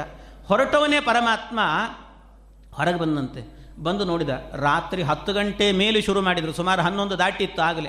ಅಷ್ಟಾಗಿರುವಾಗ ಏನು ಮಾಡಿದ ಪರಮಾತ್ಮ? ಹೋಗುವಾಗ ನೋಡಿದ, ಅವನು ವೈಶಿಷ್ಟ್ಯ ಏನು ಅಂದರೆ ಪರಮಾತ್ಮನದ್ದು, ಯಾರ ಮನೆಗೆ ಬೆಣ್ಣೆ ಕಳತನ ಮಾಡಲಿಕ್ಕೆ ಹೋದರೂ ಕೂಡ ಒಬ್ಬನೇ ಹೋಗೋದು ಅಂತಿಲ್ಲ ಅವನದು ಪರಮಾತ್ಮನ ಕೆಲಸ ಏನಿದ್ರೂ ಕೂಡ ಸಂಗಡಿಗರನ್ನು, ಅಂದರೆ ಟೀಮ್ ವರ್ಕ್ ಪರಮಾತ್ಮನದ್ದು. ಸಿಂಗಲ್ ಆಗಿ ಹೋಗೋದು ಅಂತಿಲ್ಲ. ಟೀಮ್ ವರ್ಕ್ ಅವನದ್ದು. ಅದರಿಂದ ಸಂಗಡಿಗರು ಯಾರಾದರೂ ಇದ್ದಾರಾ ಅಂತ ನೋಡಿದ. ಎಲ್ಲ ಮಲಗಿಬಿಟ್ಟಿದ್ರು ರಾತ್ರಿ ಆಗಿತ್ತು ಅಂತ ಮಲಗಿದ್ರು. ಯಾರೂ ಇಲ್ಲ. ಕೊನೆಗೆ ಯಾರಿದ್ದಾರೆ ಅಂತ ನೋಡಿದರೆ ಯಾರೂ ಕಾಣಲಿಲ್ಲ. ಯಾರಾದರೂ ತತ್ವಾಭಿಮಾನಿ ದೇವತೆಗಳಿದ್ದಾರಾ ಅಂತ ನೋಡಿದರೆ ಎಲ್ಲರೂ ಮಲಗಿದಾಗ ತತ್ವಾಭಿಮಾನಿ ದೇವತೆಗಳು ಮಲಗಿರ್ತಾರೆ. ಹಾಗಾಗಿ ಅವರೂ ಮಲಗಿದ್ರು. ಯಾರೂ ಇಲ್ಲ. ಹಾಗಾದ್ರೆ ಯಾರಾದರೂ ಇದ್ದಾರಾ ಅಂತ ಹುಡುಕಿದರೆ ಒಬ್ಬೇ ಒಬ್ಬ ತತ್ವಾಭಿಮಾನಿ ದೇವತೆಗಳು ಸಿಕ್ಕರಂತೆ. ಯಾರವರು ಅಂದರೆ ಎಲ್ಲ ತತ್ವಾಭಿಮಾನಿಗಳು ಮಲಗಿದಾಗಲೂ ಕೂಡ ಇವರು ಮಾತ್ರ ಎದ್ದಿರ್ತಾರೆ. ಯಾರವರು? ವಾಯುದೇವರು. ಅವರು ಮಲಗೋದೇ ಇಲ್ಲ ಅಂತ ಯಾಕೆ ಅಂದರೆ ಅವರು ಮಲಗಿದರೆ, ಮಲಗಿದವರು ಮತ್ತೆ ಹೇಳೋದಿಲ್ಲ ನೋಡ್ರಿ. ಅದಕ್ಕೆ ಅವರು ಮಲಗೋದಿಲ್ಲ. ಯಾವಾಗಲೂ ಎದ್ದಿರ್ತಾರಂತೆ. ಎದ್ದಿರು ಆ ವಾಯುದೇವರನ್ನು ಕೃಷ್ಣ ನೋಡಿದ. ಕೃಷ್ಣ ವಾಯುದೇವರನ್ನು ಕರೆದನಂತೆ. ವಾಯು ಬಾ ನನ್ನ ಜೊತೆಗೆ ಅಂತ ಕರೆದಂತೆ ವಾಯುದೇವರು ಓಡಿ ಬಂದರು ಕೃಷ್ಣನ ಬಳಿಗೆ. ಏನು ಕೃಷ್ಣ ಅಂತ ಕೇಳಿದರು. ಕೃಷ್ಣ ಹೇಳಿದ, ವಾಯು, ಎಲ್ಲರ ಮನೆಯಲ್ಲಿ ಬೆಣ್ಣೆ ಕಡದಿಟ್ಟಿದ್ದಾರೆ. ನಾನು ಕಳತನ ಮಾಡಲಿಕ್ಕೆ ಹೋಗ್ತಾ ಇದ್ದೀನಿ. ನನ್ನ ಜೊತೆಗೆ ನೀನು ಬಾ ವಾಯುದೇವರು ಕೇಳ್ತಾರೆ ಕೃಷ್ಣ, ನೀನು ಎಲ್ಲರ ಮನೆಯಲ್ಲಿ ಬೆಣ್ಣೆ ಕಳತನ ಮಾಡ್ತೀಯ? ನಿನ್ನ ಜೊತೆಗೆ ನಾನು ಬಂದೇನು ಮಾಡಲಿ ಅಂತ ಕೇಳಿದೆ. ನಾನೇನು ಮಾಡಲಿ ಬಂದು ಅಂದರೆ, ಅದಕ್ಕೆ ಕೃಷ್ಣ ಹೇಳಿದ, ನಾನು ಬೆಣ್ಣೆ ಕಳತನ ಮಾಡ್ತೀನಲ್ಲ, ಅದು ನೋಡು ಅಂತ ಹೇಳಿದ್ರಂತೆ. ವಾಯುದೇವರಿಗೆ ಪರಮಾನಂದ, ಆನಂದವಾಗಿ ನರ್ತನೆ ಮಾಡಿದ್ರಂತೆ ಒಂದು ಸರ್ತಿ ಯಾಕೆ ಅಂದರೆ ಪರಮಾತ್ಮ ಬೆಣ್ಣೆ ಕಳತನ ಮಾಡಿದ್ದಾನೆ ಅನ್ನುವ ವಿಚಾರವನ್ನ ಕಿವಿಯಿಂದ ಕೇಳಿದರೆ ಸಾಕಂತೆ. ವಾದರಾಜರು ಹೇಳುತ್ತಾರೆ ರೋಮ್ಣಾಂ ಹರ್ಷಣ ಕಾರಿಣಿ ಶ್ರವಣತಃ, ಪಾಪೌಘ ವಿದ್ವಂಸಿನಿ, ಪ್ರೇಮ್ಣಾ ಚಿಂತಯತಾಂ ವಿಚಿತ್ರ ವಿಮಲಾ ಶ್ಲಾಘ್ಯಾರ್ಥ ಸಂದಾಯಿನಿ. ಎಂಥ ಅದ್ಭುತ ಅಂದರೆ ಪರಮಾತ್ಮ ಬೆಣ್ಣೆ ಕಳತನ ಮಾಡಿದ್ದಾನೆ ಎನ್ನುವ ಲೀಲೆಗಳನ್ನು ಕೇಳ್ತಿದ್ರೆ ಸಾಕು. ರುಮ್ನಾಂ ಹರ್ಷಣ ಕಾರಿಣಿ. ಪರಮ ರೋಮಾಂಚನವಾಗುತ್ತಂತೆ. ಪಾಪೌಘ ವಿದ್ವಂಸಿನಿ, ನಮ್ಮ ಪಾಪಗಳೆಲ್ಲವೂ ಕೂಡ ಹೇಳ ಹೆಸರಿಲ್ಲದಂತೆ ನುಚ್ಚು ನೂರಾಗಿ ಹೋಗುತ್ತೆ. ಅಂಥ ಅದ್ಭುತವಾದಂಥ ಚರಿತ್ರೆ ಅವನದ್ದು. ಅದನ್ನು ಎಲ್ಲರಿಗೆ ಕೇಳುವ ಯೋಗ ಇದ್ದರೆ ನನಗೆ ನೋಡೋ ಯೋಗ ಅಲ್ಲ ಅಂತ ವಾಯುದೇವರಿಗೆ ಪರಮಾನಂದವಾಯಿತಂತೆ. ಆನಂದದಿಂದ ಹೊರಟರು. ಹೊರಟ ನಂತರ ಪರಮಾತ್ಮ ಮಲಗಿದವನನ್ನು ಎಬ್ಬಿಸಿ ಕರ್ಕೊಂಡು ಬಂದಿದ್ದಾರೆ ಎಲ್ಲರೂ ಕೂಡ. ಮಲಗಿದವನು ಬಂದು ಕೂಡಲೇ ಪರಮಾತ್ಮ ಹೇಳಿದ ವಾಯುದೇವರಿಗೆ ನೋಡಿ, ಎಲ್ಲರ ಮನೆಯಲ್ಲಿ ಒಂದು ಮುಂದೆ ದೀಪ ಇಟ್ಟುಕೊಂಡಿದ್ದಾರೆ. ದೀಪ ಇಟ್ಟುಕೊಂಡು ಬೆಣ್ಣೆ ಕಡಿತಿದ್ದಾರೆ. ನೀನೊಂದು ಕೆಲಸ ಮಾಡು, ನೀನು ವಾಯು ಅಲ್ವಾ? ಅದರಿಂದ ಒಂದು ಕೆಲಸ ಮಾಡು. ಏನು? ಒಂದು ಸರ್ತಿ ಜೋರಾಗಿ ಗಾಳಿ ಬೀಸು. ಎಲ್ಲರ ಮನೆಯಲ್ಲೂ ಕೂಡ ದೀಪ ಆರಿ ಹೋಗಬೇಕು. ಆ ದೀಪ ಆರಿದಾಗ ಅವರು ದೀಪ ಹಚ್ಚೋದಕ್ಕೆ ಅಂತ ಹೋಗ್ತಾರಲ್ಲ, ಅವರು ಒಳಗೆ ಹೋಗಿ ಹೊರಗೆ ಬರೋದ್ರೊಳಗೆ ಅವ್ರ ಮನೆಯ ಬೆಣ್ಣೆಯನ್ನು ನಾನು ಲಪಟಾಯಿಸ್ತೀನಿ ಎಂದ ಕೃಷ್ಣ. ಅದಕ್ಕೇನು ಮಾಡಬೇಕು? ಅಷ್ಟು ಮನೆ ಇದೆಯಲ್ಲ ಅದಕ್ಕೇನು ಮಾಡೋದು? ಅಷ್ಟು ರೂಪ ಪಡ್ಕೊಳ್ತೇನೆ ಎಂದ ಭಗವಂತ. ಅಷ್ಟೂ ರೂಪಗಳನ್ನು ಪಡ್ಕೊಂಡು ಪರಮಾತ್ಮ ಎಲ್ಲ ಮನೆಗಳ ಹೊಸ್ತಿಲಲ್ಲಿ ನಿಂತಿದ್ದಾನೆ. ವಾಯುದೇವರು ಜೋರಾಗಿ ಗಾಳಿ ಬೀಸಿದರು. ಇಡೀ ಊರು ಊರಲ್ಲೇನೆ ಒಂದು ಊರಿಗೆ ಪವರ್ ಕಟ್ ಅನ್ನುವ ಕಾನ್ಸೆಪ್ಟನ್ನು ಮೊದಲು ಕೊಟ್ಟವರೇ ವಾಯುದೇವರಂತೆ. ಹ್ಯಾಕ್ ಪವರ್ ಕಟ್ ಮಾಡೋದು ಅಂತ ತೋರಿಸ್ಕೊಟ್ಟವ್ರು ಇಡೀ ಊರಲ್ಲೇ ದೀಪ ಆರಿ ಹೋಯಿತು. ಅವರೆಲ್ಲರೂ ಕೂಡ ಗೋಪಿಕಾ ಸ್ತ್ರೀಯರು ಒಳ್ಳೆ ಸಂಸ್ಕಾರವಂತ ಹೆಣ್ಣು ಮಕ್ಕಳು ಅದರಿಂದ ದೀಪ ಆರಿತು ಅಂದ ಕೂಡಲೇ ಅಲ್ಲೇ ಪಕ್ಕದಲ್ಲೇ ಒಂದು ಕಡ್ಡಿ ಪೆಟ್ಟಿಗೆ ಇಟ್ಟುಕೊಂಡು ಕಡ್ಡಿ ಗೀರ್ಲಿಲ್ಲ ಅವರು. ಮತ್ತೇನು ಮಾಡಿದರು? ಸಂಸ್ಕಾರವಂತರು. ಅದರಿಂದ ಒಳಗೆ ದೇವರ ಕೋಣೆಗೆ ಹೋದ್ರಂತೆ. ದೇವರ ಕೋಣೆಯಲ್ಲಿ ದೀಪ ಇದೆಯೋ ಇಲ್ಲೋ ಅಂತ ಮೊದಲು ನೋಡಿದರು. ಅಲ್ಲಿ ದೀಪ ಹಚ್ಚಿ ಬರಬೇಕು ಅಂತ ಓಡಿ ಹೋದರು ಒಳಗಡೆ. ದೇವರ ಕೋಣೆ ಒಳಗಡೆ ದೀಪ ಆರಿತ್ತು, ಅದನ್ನೂ ಹಚ್ಚಿದ್ರು. ಅದನ್ನು ಹಚ್ಚಿ ಹೊರಗೆ ಬರೋದ್ರೊಳಗೆ ಅಷ್ಟು ರೂಪಗಳಿಂದ ಭಗವಂತ ಎಲ್ಲರ ಮನೆಯ ಬೆಣ್ಣೆಯನ್ನು ಕದ್ದು ಓಡಿ ಹೋಗಿದ್ನಂತೆ ಪರಮಾತ್ಮ. ನಿದ್ದೆಯಿಂದ ಮೇಲೆದ್ದ ಕಂದ ದಧಿಮತನ ಶಬ್ದದಿಂದ ಮೆಲ್ಲ ನಿಟ್ಟ ತನ ಪಾದ ಪಲ್ಲವನು ಗೊಲ್ಲೆ ಗೃಹದ ಕಡೆಗೆ. ಸಾಟಿ ಸಿಗದ ತನ ವದನದಿಂದ ಆ ವಾಯು ದೀಪ ಊದಿ ಬೆಣ್ಣೆ ಮೆದ್ದ ಶ್ರೀ ಕೃಷ್ಣ ಕಂದ ನಮನೆಂದು ಸಲಹುತ್ತಿರಲಿ. ಈ ರೀತಿ ಕೃಷ್ಣ ಬೆಣ್ಣೆಯನ್ನು ಕದ್ದು ಎಲ್ಲರಿಗೂ ಅನುಗ್ರಹ ಮಾಡಿದಂತೆ. ಇದರಲ್ಲಿ ಒಂದನ್ನು ಸೂಚನೆ ಮಾಡ್ತಾನೆ ಪರಮಾತ್ಮ. ಒಂದೊಂದು ಲೀಲೆಗಳಿದೆಯಲ್ಲ ಪಂಡಿತಾಚಾರ್ಯ ಹೇಳುತ್ತಾರೆ ಲೀಲಾಭಿರ್ ಭಾವಗರ್ಭಾಭಿಹಿ ಜನಮಾನಂದ ಎನ್ಬವು. ಒಂದೊಂದು ಭಾವಪೂರ್ಣವಾದ ಲೀಲೆ ಪರಮಾತ್ಮನದ್ದು. ಇದರಲ್ಲಿ ಏನು ತೋರಿಸಿದ್ದಾನೆ ಅಂದರೆ, ಪರಮಾತ್ಮ ನಮಗೆಲ್ಲ ಹೇಳ್ತಾನಂತೆ. ದೇವರ ಕೋಣೆಯಲ್ಲಿ ದೀಪ ಹಚ್ಚಿ ಬರೋದ್ರೊಳಗೆ ಬೆಣ್ಣೆ ಕಳತನ ಮಾಡಿದ್ನಲ್ಲ, ಏನು ಅಭಿಪ್ರಾಯ ಅಂದರೆ, ನಿತ್ಯ ನೀವು ನಿಮ್ಮ ನಿಮ್ಮ ದೇವರ ಕೋಣೆಯಲ್ಲಿ ದೇವರಿಗೆ ದೀಪವನ್ನು ಹಚ್ಚಿ, ಯಾರು ದೇವರಿಗೆ ದೀಪ ಹಚ್ಚುತ್ತೀರೋ ನಿಮ್ಮ ಮನೆಯ ಬೆಣ್ಣೆಯನ್ನು ನಾನು ಕಳತನ ಮಾಡುತ್ತೇನೆ ಅಂತಾನೆ ಪರಮಾತ್ಮ. ಏನು ಅಭಿಪ್ರಾಯ? ನಿತ್ಯ ಯಾರು ದೇವರಿಗೆ ದೀಪವನ್ನು ಹಚ್ಚುತ್ತಾರೋ, ನಿಮ್ಮ ಮನೆಯ ಬೆಣ್ಣೆಯನ್ನು, ಅಂದರೆ ನಿಮ್ಮ ಪ್ರಾರಬ್ಧ ಕರ್ಮವನ್ನು ನಾನು ಕಳತನ ಮಾಡುತ್ತೇನೆ ಅಂತಾನೆ ಪರಮಾತ್ಮ. ಹಾಗಾಗಿ ನಿತ್ಯ ದೇವರ ದೀಪವನ್ನು ಹಚ್ಚುವಾಗಲೂ ಕೂಡ ಇಂಥ ಅನುಸಂಧಾನವನ್ನು ಮಾಡಬೇಕು ಅಂದಿದ್ದಾರೆ. ಹಾಗೆ ಭಗವಂತ ಇಂಥ ಅನೇಕ ಲೀಲೆಗಳನ್ನು ತೋರಿಸಿದ್ದಾನೆ. ಇನ್ನು ಯಶೋದೆಯ ಜೊತೆಗಂತೂ ಅತ್ಯದ್ಭುತವಾದಂಥ ಲೀಲೆಗಳನ್ನು ತೋರಿಸಿದ್ದಾನಂತೆ. ಒಂದು ಬಾರಿ ಯಶೋದೆಗೆ ಆಟ ಆಡಿಸಿದ ಪರಮಾತ್ಮ ಏನು ಅಂದರೆ, ಹಾಲು ಬೇಕು ಅಂತ ಕೇಳ್ತಾ ಇದ್ನಂತೆ. ಯಾವಾಗಲೂ ಹಾಲು ಬೇಕು ಅಂತ. ಬೆಳಿಗ್ಗೆ ಒಂದು ಬಾರಿನೇ ಒಂದು ಹೊತ್ತಿನಲ್ಲಿ, ಒಂದು ಅರ್ಧ ಗಂಟೆಯಲ್ಲಿ ಕನಿಷ್ಠ ಪಕ್ಷ ಒಂದು ಮೂವತ್ತು ಸರ್ತಿ ಹಾಲು ಕುಡಿದಿದ್ದಂತೆ ಮತ್ತೆ ಮತ್ತೆ ಲೋಟ ಹಿಡ್ಕೊಂಡು ಹೋಗಿ ಕೇಳ್ತಿದ್ದಂತೆ ಹಾಲು ಬೇಕು ಹಾಲು ಬೇಕು ಅಂತ. ಕೇಳುವಾಗ ಯಶೋದೆ ಒಂದು ಸರ್ತಿ ಸಿಟ್ಟು ಬಂದು ಹೇಳಿದ್ದಂತೆ ಕೃಷ್ಣ, ಇನ್ನು ನಾನು ಹಾಲು ಕೊಡ್ಲಿಕ್ಕಾಗೋದಿಲ್ಲ ಇನ್ನು ರಾತ್ರಿ ಆದಮೇಲೆ ಹಾಲು ಕೊಡ್ತೀನಿ. ಅಲ್ಲಿ ತನಕ ಬರಬಾರ್ದು ನೀನು ಅಂತ ಹೇಳಿದ್ಲಂತೆ. ಜೋರು ಮಾಡಿ ಹೇಳಿದ್ಲಂತೆ. ಜೋರು ಮಾಡಿ ಹೇಳಿದರೆ ಕೃಷ್ಣ ಕೇಳ್ತಾನ, ಅದಕ್ಕೆ ಕೃಷ್ಣ ಮತ್ತೆ ಬರ್ತಾನೆ ಅಂತ ಕೃಷ್ಣ ಕುಡಿಯುವಂಥ ಹಾಲಿನ ಒಂದು ಲೋಟ ಇತ್ತಂತೆ. ಆ ಲೋಟವನ್ನು ಎತ್ಕೊಂಡು ಹೋಗಿ ಒಳಗೆ ಬಚ್ಚಿಟ್ಬಿಟ್ಲಂತೆ ಎಲ್ಲೋ ಒಂದು ಕಡೆಯಲ್ಲಿ. ಎಲ್ಲೋ ಬಚ್ಚಿಟ್ಲು. ಆಮೇಲೆ ಕೃಷ್ಣ ಅವಳಿಗೆ ಗೊತ್ತಿಲ್ಲ ಪಾಪ. ರಾತ್ರಿ ಆದ ಮೇಲೆ ಹಾಲು ಕೊಡ್ತೇನೆ ಅಂತ ಹೇಳಿದ್ಲು. ಒಂದು ವೈಶಿಷ್ಟ್ಯ ಏನು ಅಂದರೆ, ಭಗವಂತ ಅವನ ಬಲಗಣ್ಣನ್ನು ಮುಚ್ಚಿ ಎಡಗಣ್ಣು ತೆಗೆದ್ರೆ ಅದು ರಾತ್ರಿ. ಅವನ ಎಡಗಣ್ಣು ಮುಚ್ಚಿ ಬಲಗಣ್ಣು ತೆಗೆದ್ರೆ ಅದು ಹಗಲು. ಪರಮಾತ್ಮ ಒಂದು ಸರ್ತಿ ತನ್ನ ಬಲಗಣ್ಣನ್ನು ಮುಚ್ಚಿ ಎಡಗಣ್ಣು ತೆಗೆದುಬಿಟ್ಟ.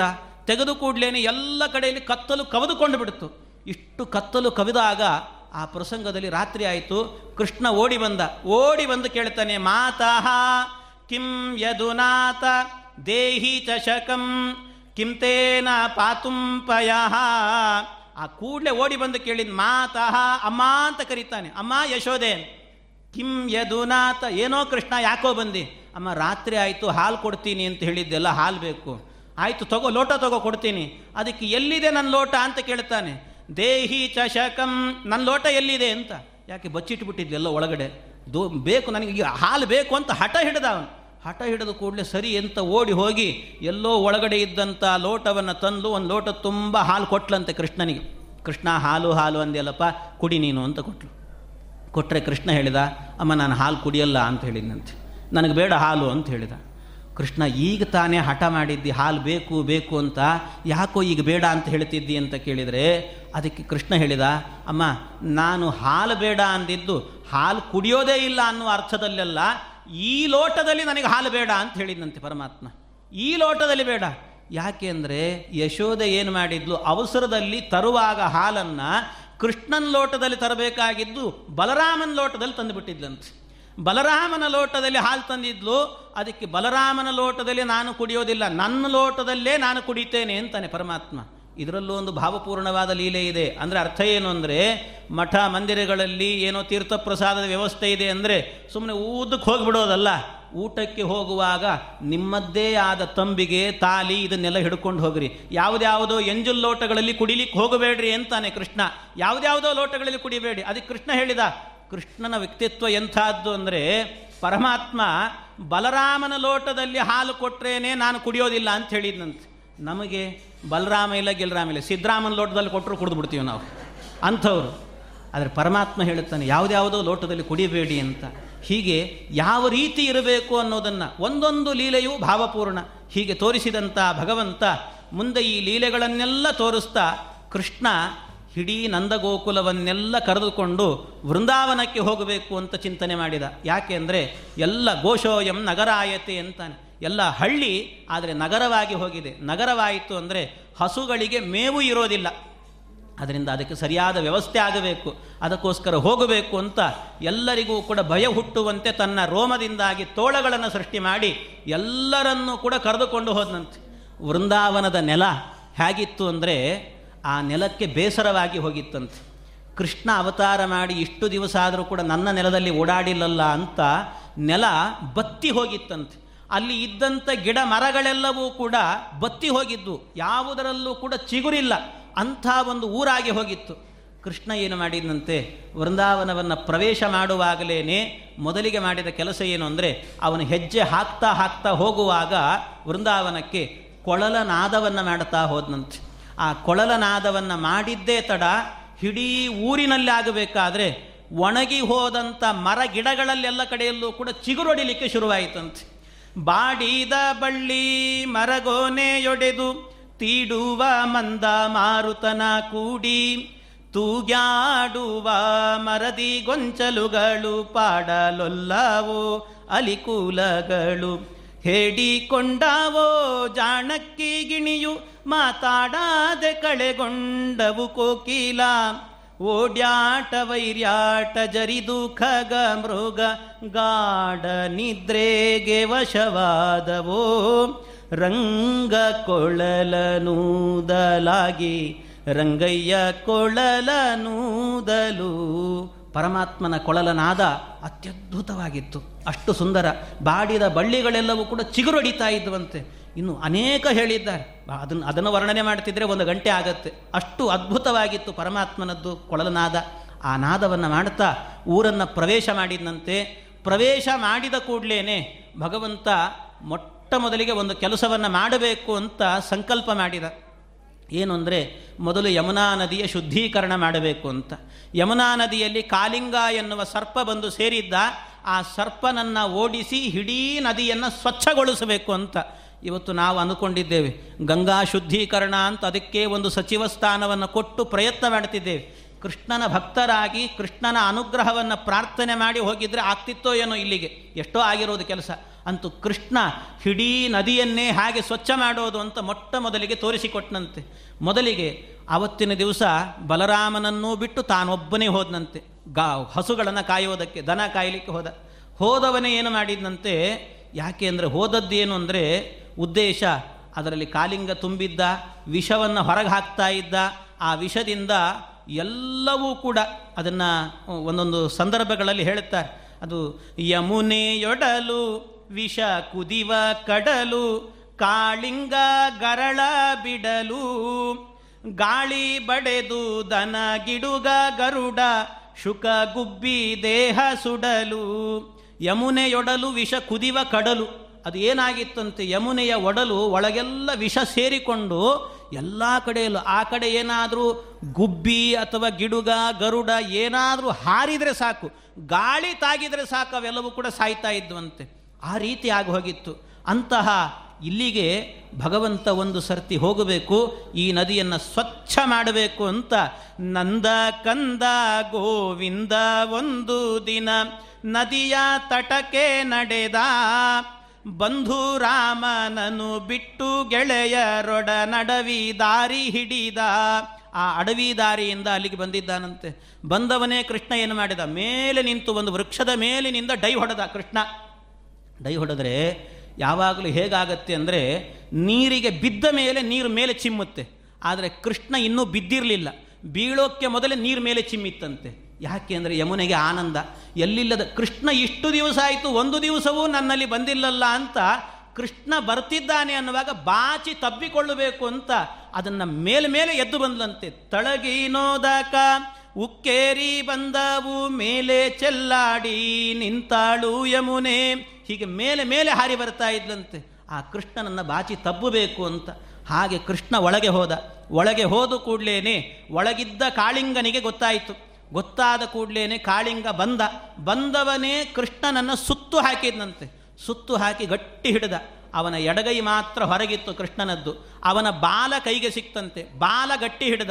ಬಾಲವನ್ನು ಹಿಡಿದು ಒಳಗಿಂದ ನುಸುಳಿಕೊಂಡು ಅವನನ್ನು ತುಳಿದು ತುಳಿದು ಅಲ್ಲೇ ಒಂದಷ್ಟು ಮರ್ದನ ಮಾಡಿದ್ದ ಒಳಗೆ.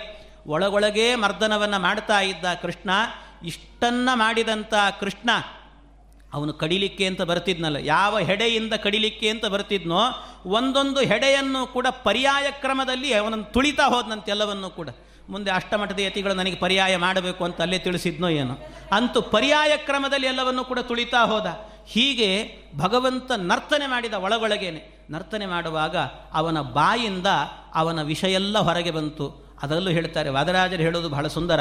ಅವರು ಹೇಳಿದ್ದು ಬೇರೆ ನಿದರ್ಶನ. ನಿಮಗೆ ಅರ್ಥ ಆಗೋದಕ್ಕೆ ಹೇಳೋದಾದರೆ, ಬಾಲ ಹಿಡ್ಕೊಂಡಂತೆ. ಯಾಕೆ ಕೃಷ್ಣ ಬಾಲ ಹಿಡಿದಿದ್ದಾನೆ ಅಂದರೆ, ಒಂದು ತಪ್ಪು ಮಾಡದೇ ಇರೋರನ್ನ ಎತ್ತಿ ಹಿಡಿತೀನಿ, ತಪ್ಪು ಮಾಡಿದವ್ರನ್ನ ತುಳಿತೀನಿ ಅಂತ. ತಪ್ಪು ಮಾಡಿದ್ದು ಹೆಡೆ, ಅದನ್ನು ತುಳಿದ. ಯಾವುದು ತಪ್ಪು ಮಾಡಿಲ್ಲ, ಹೆಡೆ. ಅದನ್ನು ಮಾತ್ರ, ಬಾಲ, ಅದನ್ನು ಮಾತ್ರ ಮೇಲೆ ಎತ್ತಿ ಹಿಡಿದ. ಹೀಗೆ ಮಾಡಿದ. ಇದು ಒಂದಾದರೆ, ಇನ್ನೊಂದೇನು, ಬಾಲ ಹಿಡಿಯೋದರ ಉದ್ದೇಶ ಏನು ಅಂದರೆ ಕೃಷ್ಣನದ್ದು, ಆ ಬಾಲದಿಂದ ಹಿಡಿದು ಉಳಿದ ಎಲ್ಲವನ್ನು ಹೊರಗೆ ಹಾಕಬೇಕು ಅಂತ. ಅವನಿಗೆ ಹೆಣ್ಣು ಮಕ್ಕಳ ಒಡನಾಟ ಜಾಸ್ತಿ ನೋಡಿ. ಯಾಕೆ ಅಂದರೆ ಹೆಣ್ಣು ಮಕ್ಕಳು ಏನು ಮಾಡ್ತಿರ್ತಾರೆ? ಮನೆಯಲ್ಲಿ ಏನಾದರೂ ಗಂಡಸರಿಗೆ ಏನಾದರೂ ಬೋಂಡ ಗಿಂಡ ತಿನ್ನಬೇಕು ಅಂತ ಆಸೆ ಆದರೆ ಹೇಳ್ತಾರೆ ಒಂದು ಸ್ವಲ್ಪ ಕರೆದು ಬಿಡಿ ಬತ್ತು ಅಂತ. ಎಣ್ಣೆ ಇಲ್ಲ ಅಂದರೆ ಪಾಕಿಟ್ ಎಣ್ಣೆ ತರ್ತಾರೆ. ತಂದು ಮನೆಯಲ್ಲಿ ಸೂಕ್ಷ್ಮವಾದ ಹೆಣ್ಣು ಮಕ್ಕಳು ಇರ್ತಾರಲ್ಲ, ಏನು ಮಾಡ್ತಾರೆ ಅವರು?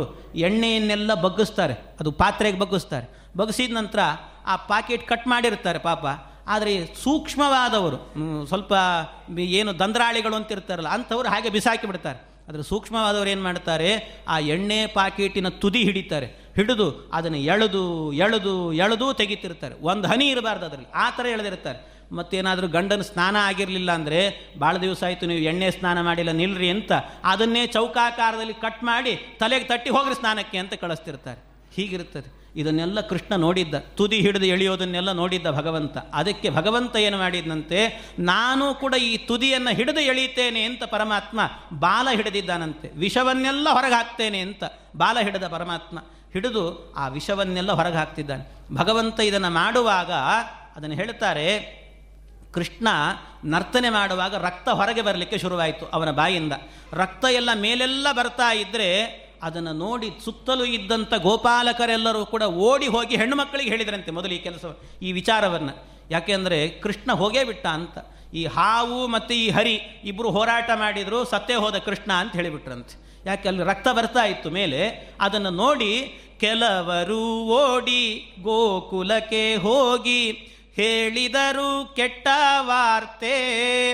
ಹಾವು ಹರಿಯ ಹೋರಾಟದಲ್ಲಿ ಹತನಾದ ಕೃಷ್ಣಮೂರ್ತಿ. ಇವರಿಬ್ಬರ ಹೋರಾಟದಲ್ಲಿ ಕೃಷ್ಣ ಸತ್ತೇ ಹೋದ ಅಂದರೆ ಆ ಗೋಪಿಯರಿಗೆ ಎಲ್ಲಿಲ್ಲದ ಸಿಟ್ಟು. ಕೃಷ್ಣ ಸತ್ತ ಅಂತ ಹೇಳ್ತೀರ? ಈ ಮಾತು ಕೇಳಲಿಕ್ಕೂ ಆಗೋದಿಲ್ಲ ನಮಗೆ ಅಂತ ಯಾರ್ಯಾರು ಈ ಸುದ್ದಿ ಹೇಳಿದ್ರೋ ಅವರೆಲ್ಲರನ್ನೂ ಕೂಡ ಕೈಯಲ್ಲಿದ್ದಂಥ ಸೌಟು ಕಸಬರಿಗೆ ಏನು ಸಿಗ್ತದೋ ಅದರಿಂದ ಹೊಡೆದ್ರಂತೆ ಎಲ್ಲರೂ ಕೂಡ. ಸುದ್ದಿ ಹೇಳಿದ ಮದ್ದು ಬಾಲರ, ಒದ್ದು ಗುದ್ದಿ ಹೊಡೆದು ಶುದ್ಧ ಸುಳ್ಳು ಇದು ಕಳ್ಳ ಕೃಷ್ಣ ಸಾಯುವನೆ ಹಾವು ಕಡೆದು. ಆ ಹಾವು ಕಡೆದು ಕೃಷ್ಣ ಸಾಯ್ಲಿಕ್ಕೆ ಸಾಧ್ಯ ಏನೋ? ಹಾವಿನ ಮೇಲೆ ಮಲಗುವವನವನು. ಅಂಥವನಿಗೆ ಎಲ್ಲಿಂದಲೂ ಬರುತ್ತೆ? ಆ ಹಾವಿನಿಂದ ಸಾವು. ಏನು ಮಾತಾಡ್ತೀರಿ ಅಂತ? ಎಲ್ಲರೂ ಸೇರಿಕೊಂಡು ಹೋದ್ರಂತೆ. ಎಲ್ಲ ಸೇರಿಕೊಂಡು ಹೋದರೆ ಕೃಷ್ಣ ಇನ್ನೂ ಇರಲಿಲ್ಲ.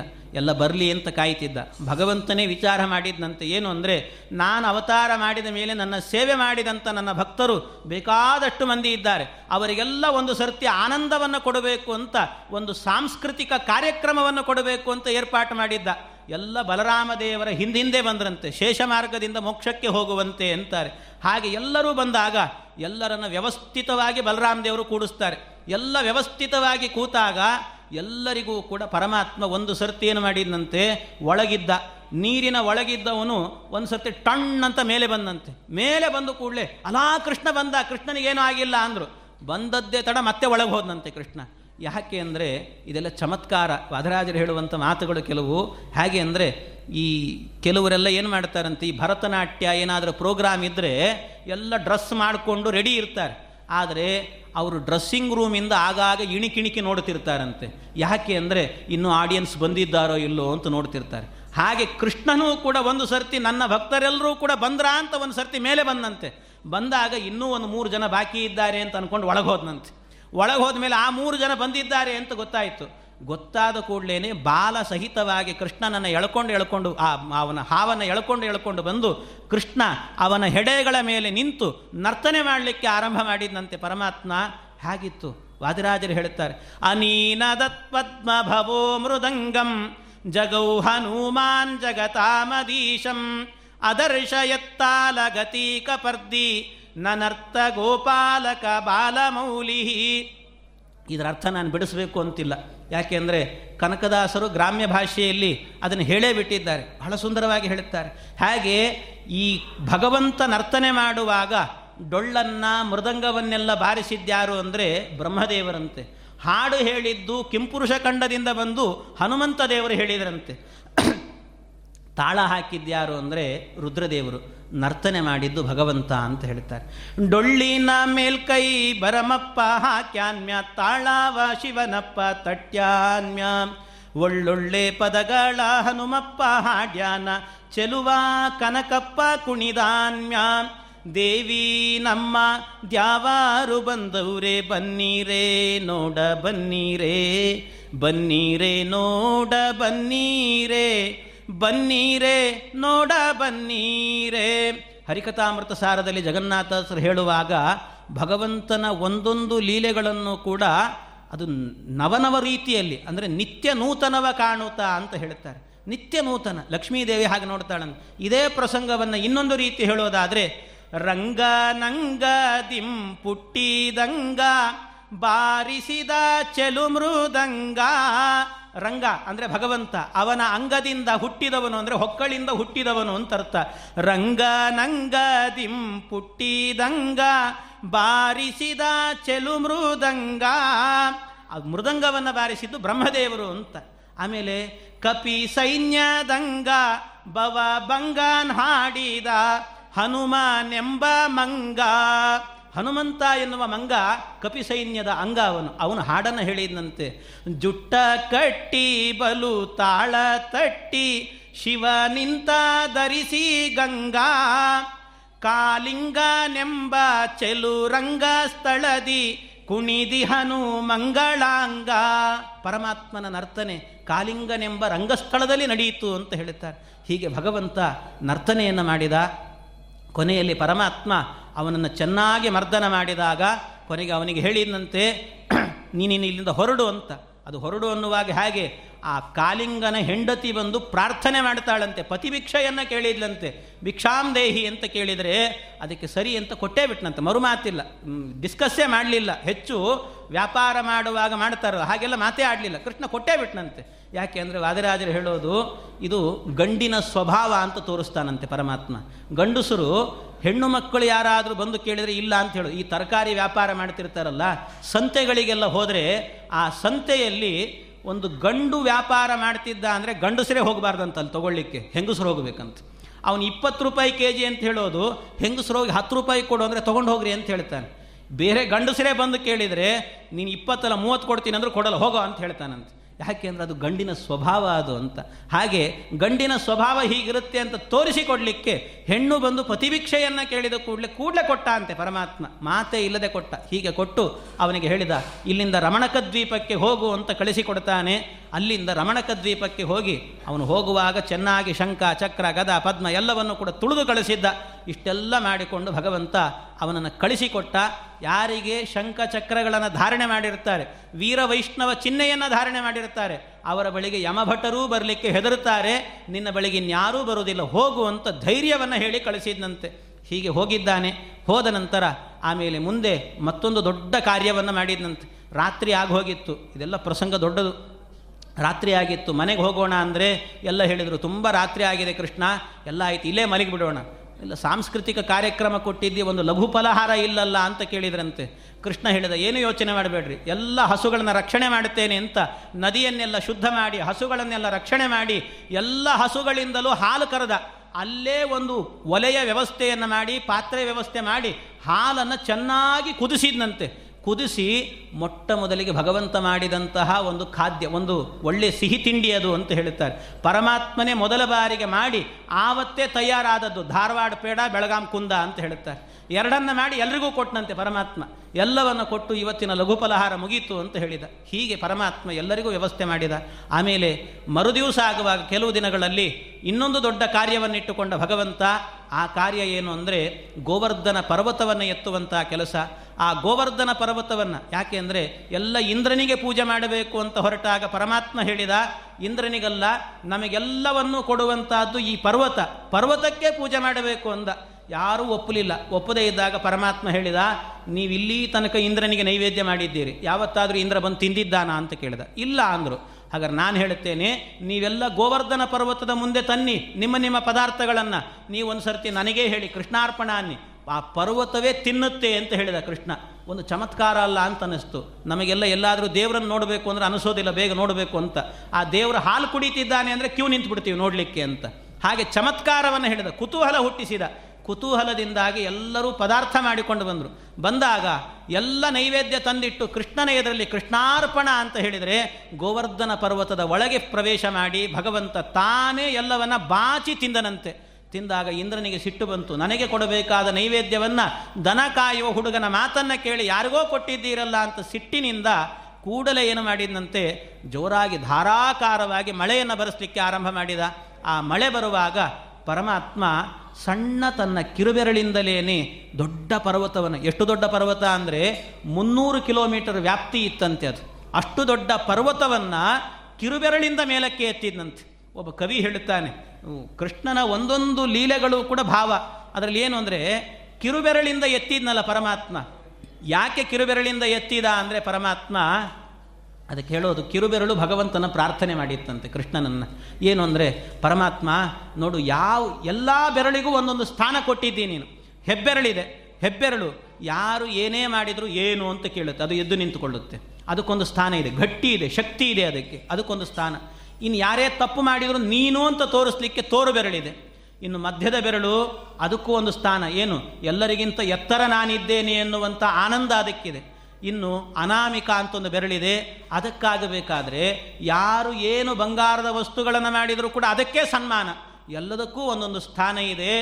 ಈ ಮಂದಿ ನನ್ನನ್ನು ಮಾತ್ರ ಮರೆತು ಬಿಟ್ಟಿದ್ದಾರೆ ಅಂತ ಕಿರುಬೆರಳು ಕೇಳಿಕೊಳ್ಳುತ್ತಂತೆ. ಏನು ಸಣ್ಣ ಕ್ಲಾಸಲ್ಲಿದ್ದಾಗ, ಶಾಲೆಯಲ್ಲಿದ್ದಾಗ ಕೇಳಿರ್ತಾರೆ ಬೇಕಾದ್ರೆ ಹೀಗೆ. ಅಷ್ಟೇ. ಆಮೇಲೆ ಮರೆತೇ ಬಿಟ್ಟಿರ್ತಾರೆ ನಾನು ಆದರೆ ನನಗೊಂದು ಸ್ಥಾನ ಕೊಡು ಅಂತ ಕೇಳಿದ್ದಕ್ಕೆ ಆ ಸಂದರ್ಭದಲ್ಲಿ ಭಗವಂತ ಎಲ್ಲ ಬೆರಳುಗಳನ್ನು ಮಡಚಿದ ಕಿರುಬೆರಳಿಂದ ಆ ಪರ್ವತವನ್ನು ಎತ್ತಿದಂತೆ ಯಾರು ಪ್ರಾರ್ಥನೆ ಮಾಡುತ್ತಾರೆ, ಅವನು ಕನಿಷ್ಠ, ಇವನು ಜ್ಯೇಷ್ಠ ಅಂತ ನೋಡದೆ ಎಲ್ಲರಿಗೂ ಅನುಗ್ರಹ ಮಾಡುತ್ತೇನೆ ಅಂತ ಪರಮಾತ್ಮ ತೋರಿಸಿಕೊಡ್ತಾನೆ. ಹೀಗೆ ಭಗವಂತ ಎತ್ತಿ ನಿಂತ, ಎಲ್ಲರೂ ಬಂದು ನಿಂತರು ಕೆಳಗೆ. ಬಂದು ನಿಂತಾಗ ಆ ಪ್ರಸಂಗದಲ್ಲಿ ಪರಮಾತ್ಮ ಅಲ್ಲಿ ಯಶೋದೆಗೆ ಒಬ್ಬೊಬ್ಬರಿಗೆ ಒಂದೊಂದು ರೀತಿಯ ಆನಂದ. ಯಶೋದೆ ಏನು ಮಾಡುತ್ತಿದ್ದಂತೆ ಕೃಷ್ಣ ಪರ್ವತ ಹಿಡಿದು ನಿಂತಾಗ ಎಲ್ಲರ ಬಳಿಗೆ ಹೋಗ್ತಿದ್ಲಂತೆ. ಎಲ್ಲರ ಬಳಿಗೆ ಹೋಗಿ ಅವನು ಪರ್ವತ ಹಿಡಿದು ನಿಂತಿದ್ದಾನಲ್ಲ, ಯಾರವನು ಗೊತ್ತಾ ನಿಮಗೆ ಅಂತ ಕೇಳೋದಂತೆ. ಅದು ಗೊತ್ತಿರಲಿ, ಬಿಡಲಿ, ಆದರೂ ಗೊತ್ತಿದ್ರೂ ಇನ್ನೊಂದು ಸರ್ತಿ ಹೋಗಿ ಕೇಳ್ತಿದ್ಲಂತೆ. ಯಾರು ಗೊತ್ತಾ ಯಾರು ಗೊತ್ತಾ ಅಂತ ಕೇಳೋದು, ಇಲ್ಲ ಗೊತ್ತು ನಮಗೆ ಅಂತ ಹೇಳಿದ, ನನ್ನ ಮಗ ನನ್ನ ಮಗ ಅಂತ ಹೇಳಿ ಬರ್ತಿದ್ಲಂತೆ. ಅದು ಅಷ್ಟು ಪ್ರೀತಿ, ನನ್ನ ಮಗ ಇಂಥ ಕೆಲಸ ಮಾಡಿದ್ದಾನೆ ಅಂತ ಆನಂದ, ಆ ಆನಂದವನ್ನು ವ್ಯಕ್ತಪಡಿಸ್ತಾ ಇದ್ಲು. ಅವಳಿಗೆ ಅಂಥ ಆನಂದವನ್ನು ಕೊಟ್ಟಿದ್ದ. ಇನ್ನು ಅಲ್ಲಿದ್ದಂತಹ ವಯಸ್ಸಿಗೆ ಬಂದ ಹೆಣ್ಣು ಮಕ್ಕಳಿದ್ರಂತೆ, ಆ ಹೆಣ್ಣು ಮಕ್ಕಳಿಗೆಲ್ಲರಿಗೂ ಕೂಡ ಇನ್ನೂ ಆನಂದ. ಕೃಷ್ಣನನ್ನು ನೋಡ್ತಾ ಇದ್ದವರು ಕಣ್ಣು ಪಿಳಿಕ್ಸಿಲ್ಲ ಅಂತೆ ಅವರು. ಒಂದು ಸರ್ತಿಯೂ ಕೂಡ ಕಣ್ಣು ಮುಚ್ಚಲಿಕ್ಕೆ ಹೋಗಿಲ್ಲ. ಆ ರೀತಿ ನೋಡ್ತಿದ್ರಂತೆ ಕೃಷ್ಣನನ್ನು. ಯಾಕೆ ಅಂದರೆ ಅವರಿಗೆಲ್ಲ ಮನಸ್ಸಿನಲ್ಲಿ ಏನು ಅಂದರೆ, ನಮಗೇನಾದರೂ ನಮ್ಮ ಜೀವನದಲ್ಲಿ ಗಂಡ ಅಂತ ಬರೋದಿದ್ದರೆ ಕೃಷ್ಣನೇ ಬರಬೇಕು ಅಂತ ಅಂದುಕೊಳ್ತಿದ್ರಂತೆ.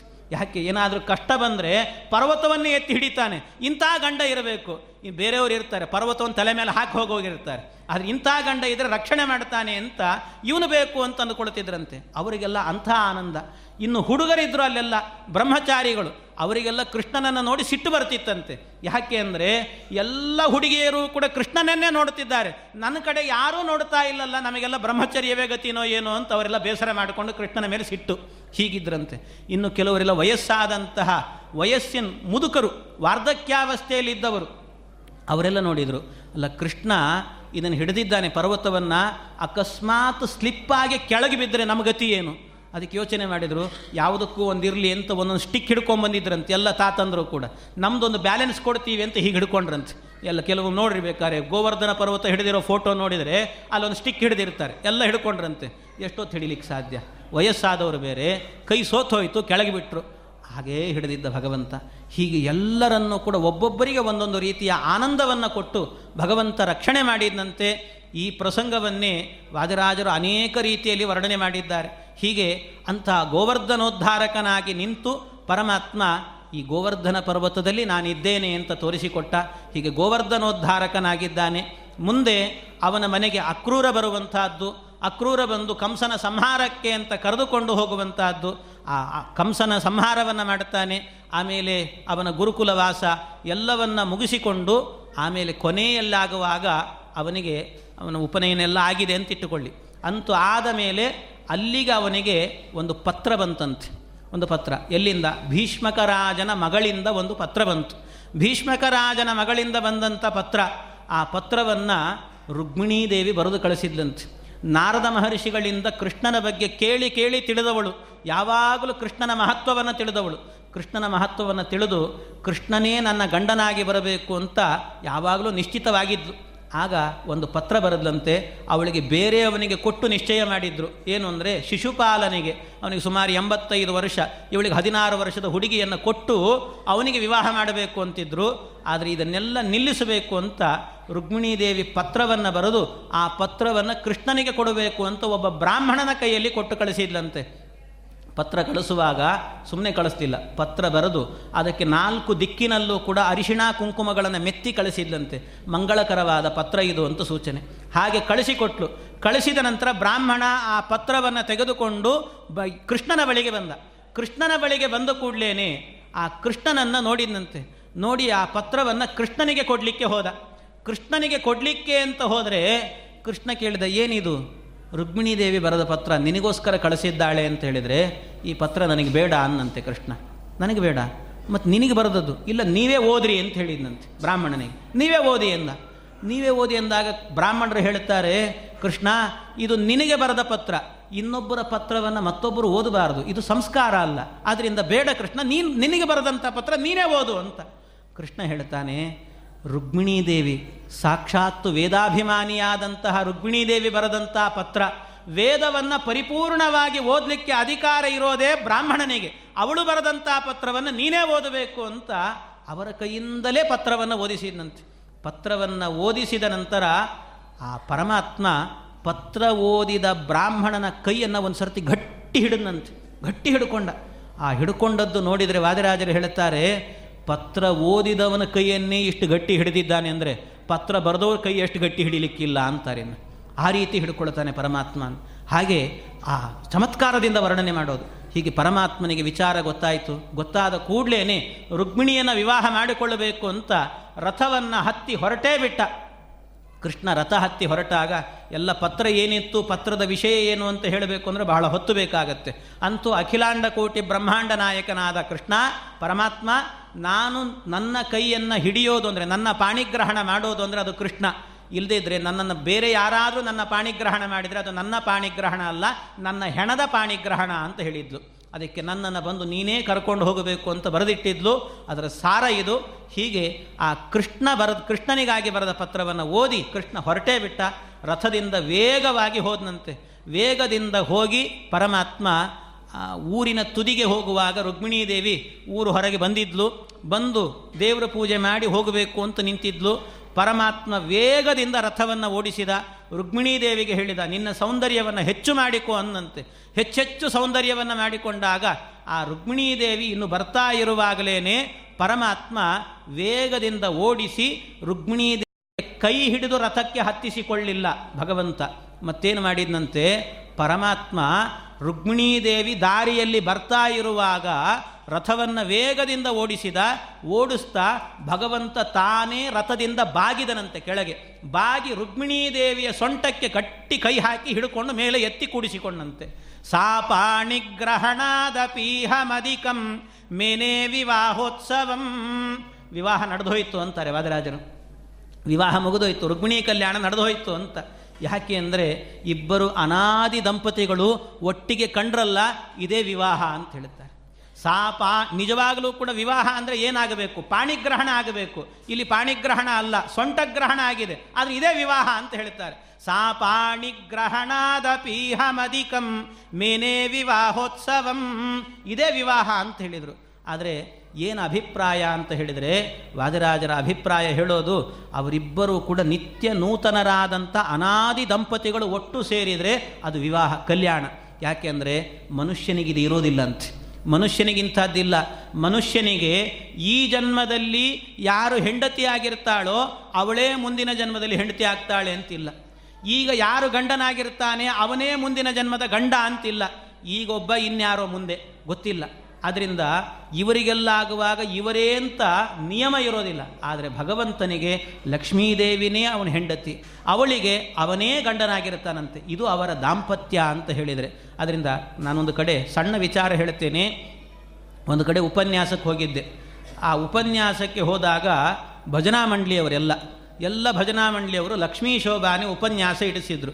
ಉಪನ್ಯಾಸ ಮಾಡ್ತಾ ಮಾಡ್ತಾ ಸುಮ್ಮನೆ ಕೇಳಿದೆ ನಾನು. ಉಪನ್ಯಾಸದಲ್ಲಿ ಕೊನೆ ಕಲ್ಯಾಣದ ಪ್ರಸಂಗ.